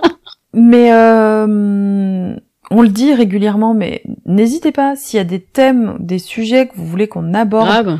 ou des personnes que vous voulez qu'on invite, euh, n'hésitez pas à nous envoyer un petit message ou à nous mettre un petit commentaire. euh, c'est moi qui m'occupe euh, en général de la page Instagram de la chaumière, même si on n'y passe pas des masses de temps. C'est vrai qu'on on communique pas à fond euh, sur cette page, mais on a déjà chacune nos propres euh, autres espaces à gérer. après, j'avoue, j'ai pas trop d'excuses, je communique pas non plus trop sur ma page. Oui, mais du coup, moi, comme pour le coup, j'ai quand même Instagram qui est souvent euh, ouvert, euh, je vais, quand je vois qu'il y a une notif, je vais sur la page de la chaumière. Donc, hmm. le, votre message ne restera pas non lu. N'hésitez pas à nous contacter. non, mais pour le coup, on a les notifs toutes les deux, et quand hmm. c'est des messages, on essaye quand même d'être présenté, de regarder quoi. Euh, petite actu quand même de nos de nos vies euh, respectives. Euh, Juni a relancé à fond euh, les tirages de cartes sur son espace Le Miroir d'Onara. Donc n'hésitez pas à la contacter. Il y a le détail de tous ces différents tirages qu'elle propose. Et puis en plus, elle, elle, propose régulièrement des modèles de tirage comme ça à faire. Il y en a un qui arrive là, je pense pas longtemps après euh, le lancement de l'épisode. Voilà, parfait. Qui est en rapport euh, avec euh, un tirage que je vais faire. N'hésitez pas non plus à aller acheter du thé sur la boutique Les Trois Coupes, en n'oubliant pas de me laisser un petit sachet de fraises choco pour quand ma trésorerie ira mieux. Et... moi, si par contre j'ai une, une vraie actu, on va dire oh putain, je vais y arriver à parler, euh, exceptionnel, euh, c'est que je j'ai un atelier euh, du coup euh, court en mars euh, sur. Alex découvre aussi les choses? Non, mais c'est c'est les ateliers que j'avais menés en novembre. Du coup, je refais une édition. Euh, j'ai pas fait un nouvel atelier. Ok, ok. je, travaille. du coup, j'ai créé un atelier sur s'approprier sa pratique spirituelle. je bosse beaucoup là-dessus depuis six mois, euh, voilà, avec euh, les personnes du Patreon et euh, maintenant tout le monde. et du coup, je sais que c'est un peu compliqué pour certaines personnes de passer à la pratique. On est, il y a le côté, on s'accroche au livre, etc. Il y a le côté, on se compare beaucoup sur les réseaux sociaux. Est-ce que ma pratique elle est bonne, est-ce qu'elle est pas bonne, etc. et il y a, voilà, pas mal de trucs qui peuvent paralyser en fait, et pour ben se prendre confiance dans une pratique spirituelle qui est personnelle et euh, du coup s'approprier les choses et la rendre unique. Euh, et donc j'ai créé un atelier spécifiquement pour ça où on parle de plein de choses mais euh, en fait j'aide surtout les gens à euh, ben, construire une pratique qui leur est propre et qui est personnelle et dans laquelle ils se sentent bien. Euh, et donc on va aborder les hôtels, les offrandes, la communication, tout ce qui est de l'ordre ben, de se lier du coup à une divinité, qu'est-ce que ça veut dire, qu'est-ce que ça implique, etc. les rythmes, comment honorer les divinités dans un quotidien ben, de 2023. et donc voilà, c'est un atelier qui dure à peu près trois heures, qui coûte une trentaine d'euros. Donc voilà. Et ben voilà, une autre actu en plus. Euh... Vous aurez les dates euh, euh, soon, mais normalement c'est le 18, le samedi 18 de, de 9h à midi. Voilà. Très bien. Bon ben voilà, allez faire un petit tour euh, sur la page de Juni, le miroir de Nara. Euh, de mon côté, euh, petite actu, du coup au mois de mars, puisque là l'épisode va être sur la fin de février, euh, je donne un atelier à l'herboristerie, euh, toujours proche de chez moi, l'herboristerie des Millefeuilles à Villefranche-sur-Saône, dans le 69. Euh, cette fois, on est sur euh, quelque chose que j'avais très envie de lancer depuis un petit moment pour bah, pour les personnes qui ont envie de commencer à célébrer les sabbats. donc voilà, c'est un atelier autour d'Ostara pour apprendre un petit peu euh, les origines de ce sabbat, comment on peut faire pour le célébrer à la maison quand on débute, etc. Donc euh, voilà, si ça vous intéresse euh, et que vous êtes dans le secteur, n'hésitez pas. cette même semaine, le week-end du 11 et 12 mars, dans mon propre village à moi, à Trévoux, dans le 01, donc c'est tout à fait à côté. Très beau petit village médiéval de bord de Saône. Il y a le le salon des minéraux et du bien-être auquel j'aurai un petit stand avec Chaudron et compagnie. Et du coup, il y aura tout un espace dédié à une exposition de minéraux, de grosses géodes, etc. Donc euh, voilà, pour les gens qui aiment bien ça, n'hésitez pas. On sent envie d'aller se rouler dedans. L'entrée est à 2 euh, euros, donc je pense que vous pouvez venir nous voir euh, si vous êtes dans le secteur. Donc voilà. C'est quoi la date exacte? Le 11 et 12 mars. Très bien. Et euh, comme vous l'avez constaté, on aime beaucoup parler de livres avec Juni. Euh, et comme bah, euh, j'aime bien, euh, du coup, j'ai retrouvé donc ce fameux plaisir de la lecture perso. j'ai ouvert une autre page Instagram parce que voilà, j'avais. Ah mais oui, c'est vrai. Bah, en fait, j'avais envie d'une page sur laquelle je me mets zéro pression et où je poste juste un truc quand j'ai envie de le poster. Et euh, j'aime bien faire des jolies photos de mes bouquins. Euh, du coup, voilà, c'était l'occasion. J'ai ouvert un bookstagram. Un bookstagram. Euh, qui s'appelle Les Livres du Chaudron, tout simplement, puisqu'il est lié à ma page Chaudron et compagnie, puisqu'il y aura forcément, à des moments ou des autres, des petites chroniques, soit d'oracle, soit de, de, bouquins aussi, de lecture réseau. Parce que j'ai pas forcément envie que ma page pro ait des publications définitives autres que bah, mon activité professionnelle ou euh, les partages que je fais sur les célébrations en famille, etc. Euh, du mm. coup, voilà, euh, cette page-là, elle me permet de parler de tous mes types de lectures mélangées. Il y aura de la romance de Noël, il y aura euh, du polar, du cosy mystery, il y aura du, du, du, du de la bitlit très certainement à un moment ou à un autre. Donc voilà, si ça vous intéresse, les livres du chaudron, de toute façon, il y a le lien euh, sur ma page Instagram, vous pourrez cliquer dessus pour, euh, pour la retrouver si ça vous intéresse. Euh, Puisqu'on en est à des actualités, je voudrais juste faire un petit big up pour Noémie euh, qui relance les précommandes euh, pour ces deux decks. du coup, donc Noémie Mitty Scrub, si vous la connaissez pas, mais que faites-vous de votre vie C'est un être formidable qu'il faut couvrir d'amour. a créé un tarot qui s'appelle le tarot de la fortune, qui est juste merveilleux. je crois que j'ai le livret dans le coin comme d'habitude. Si euh, vous débutez en tarot, achetez ça, hein, euh, n'achetez pas d'autres livres, merci.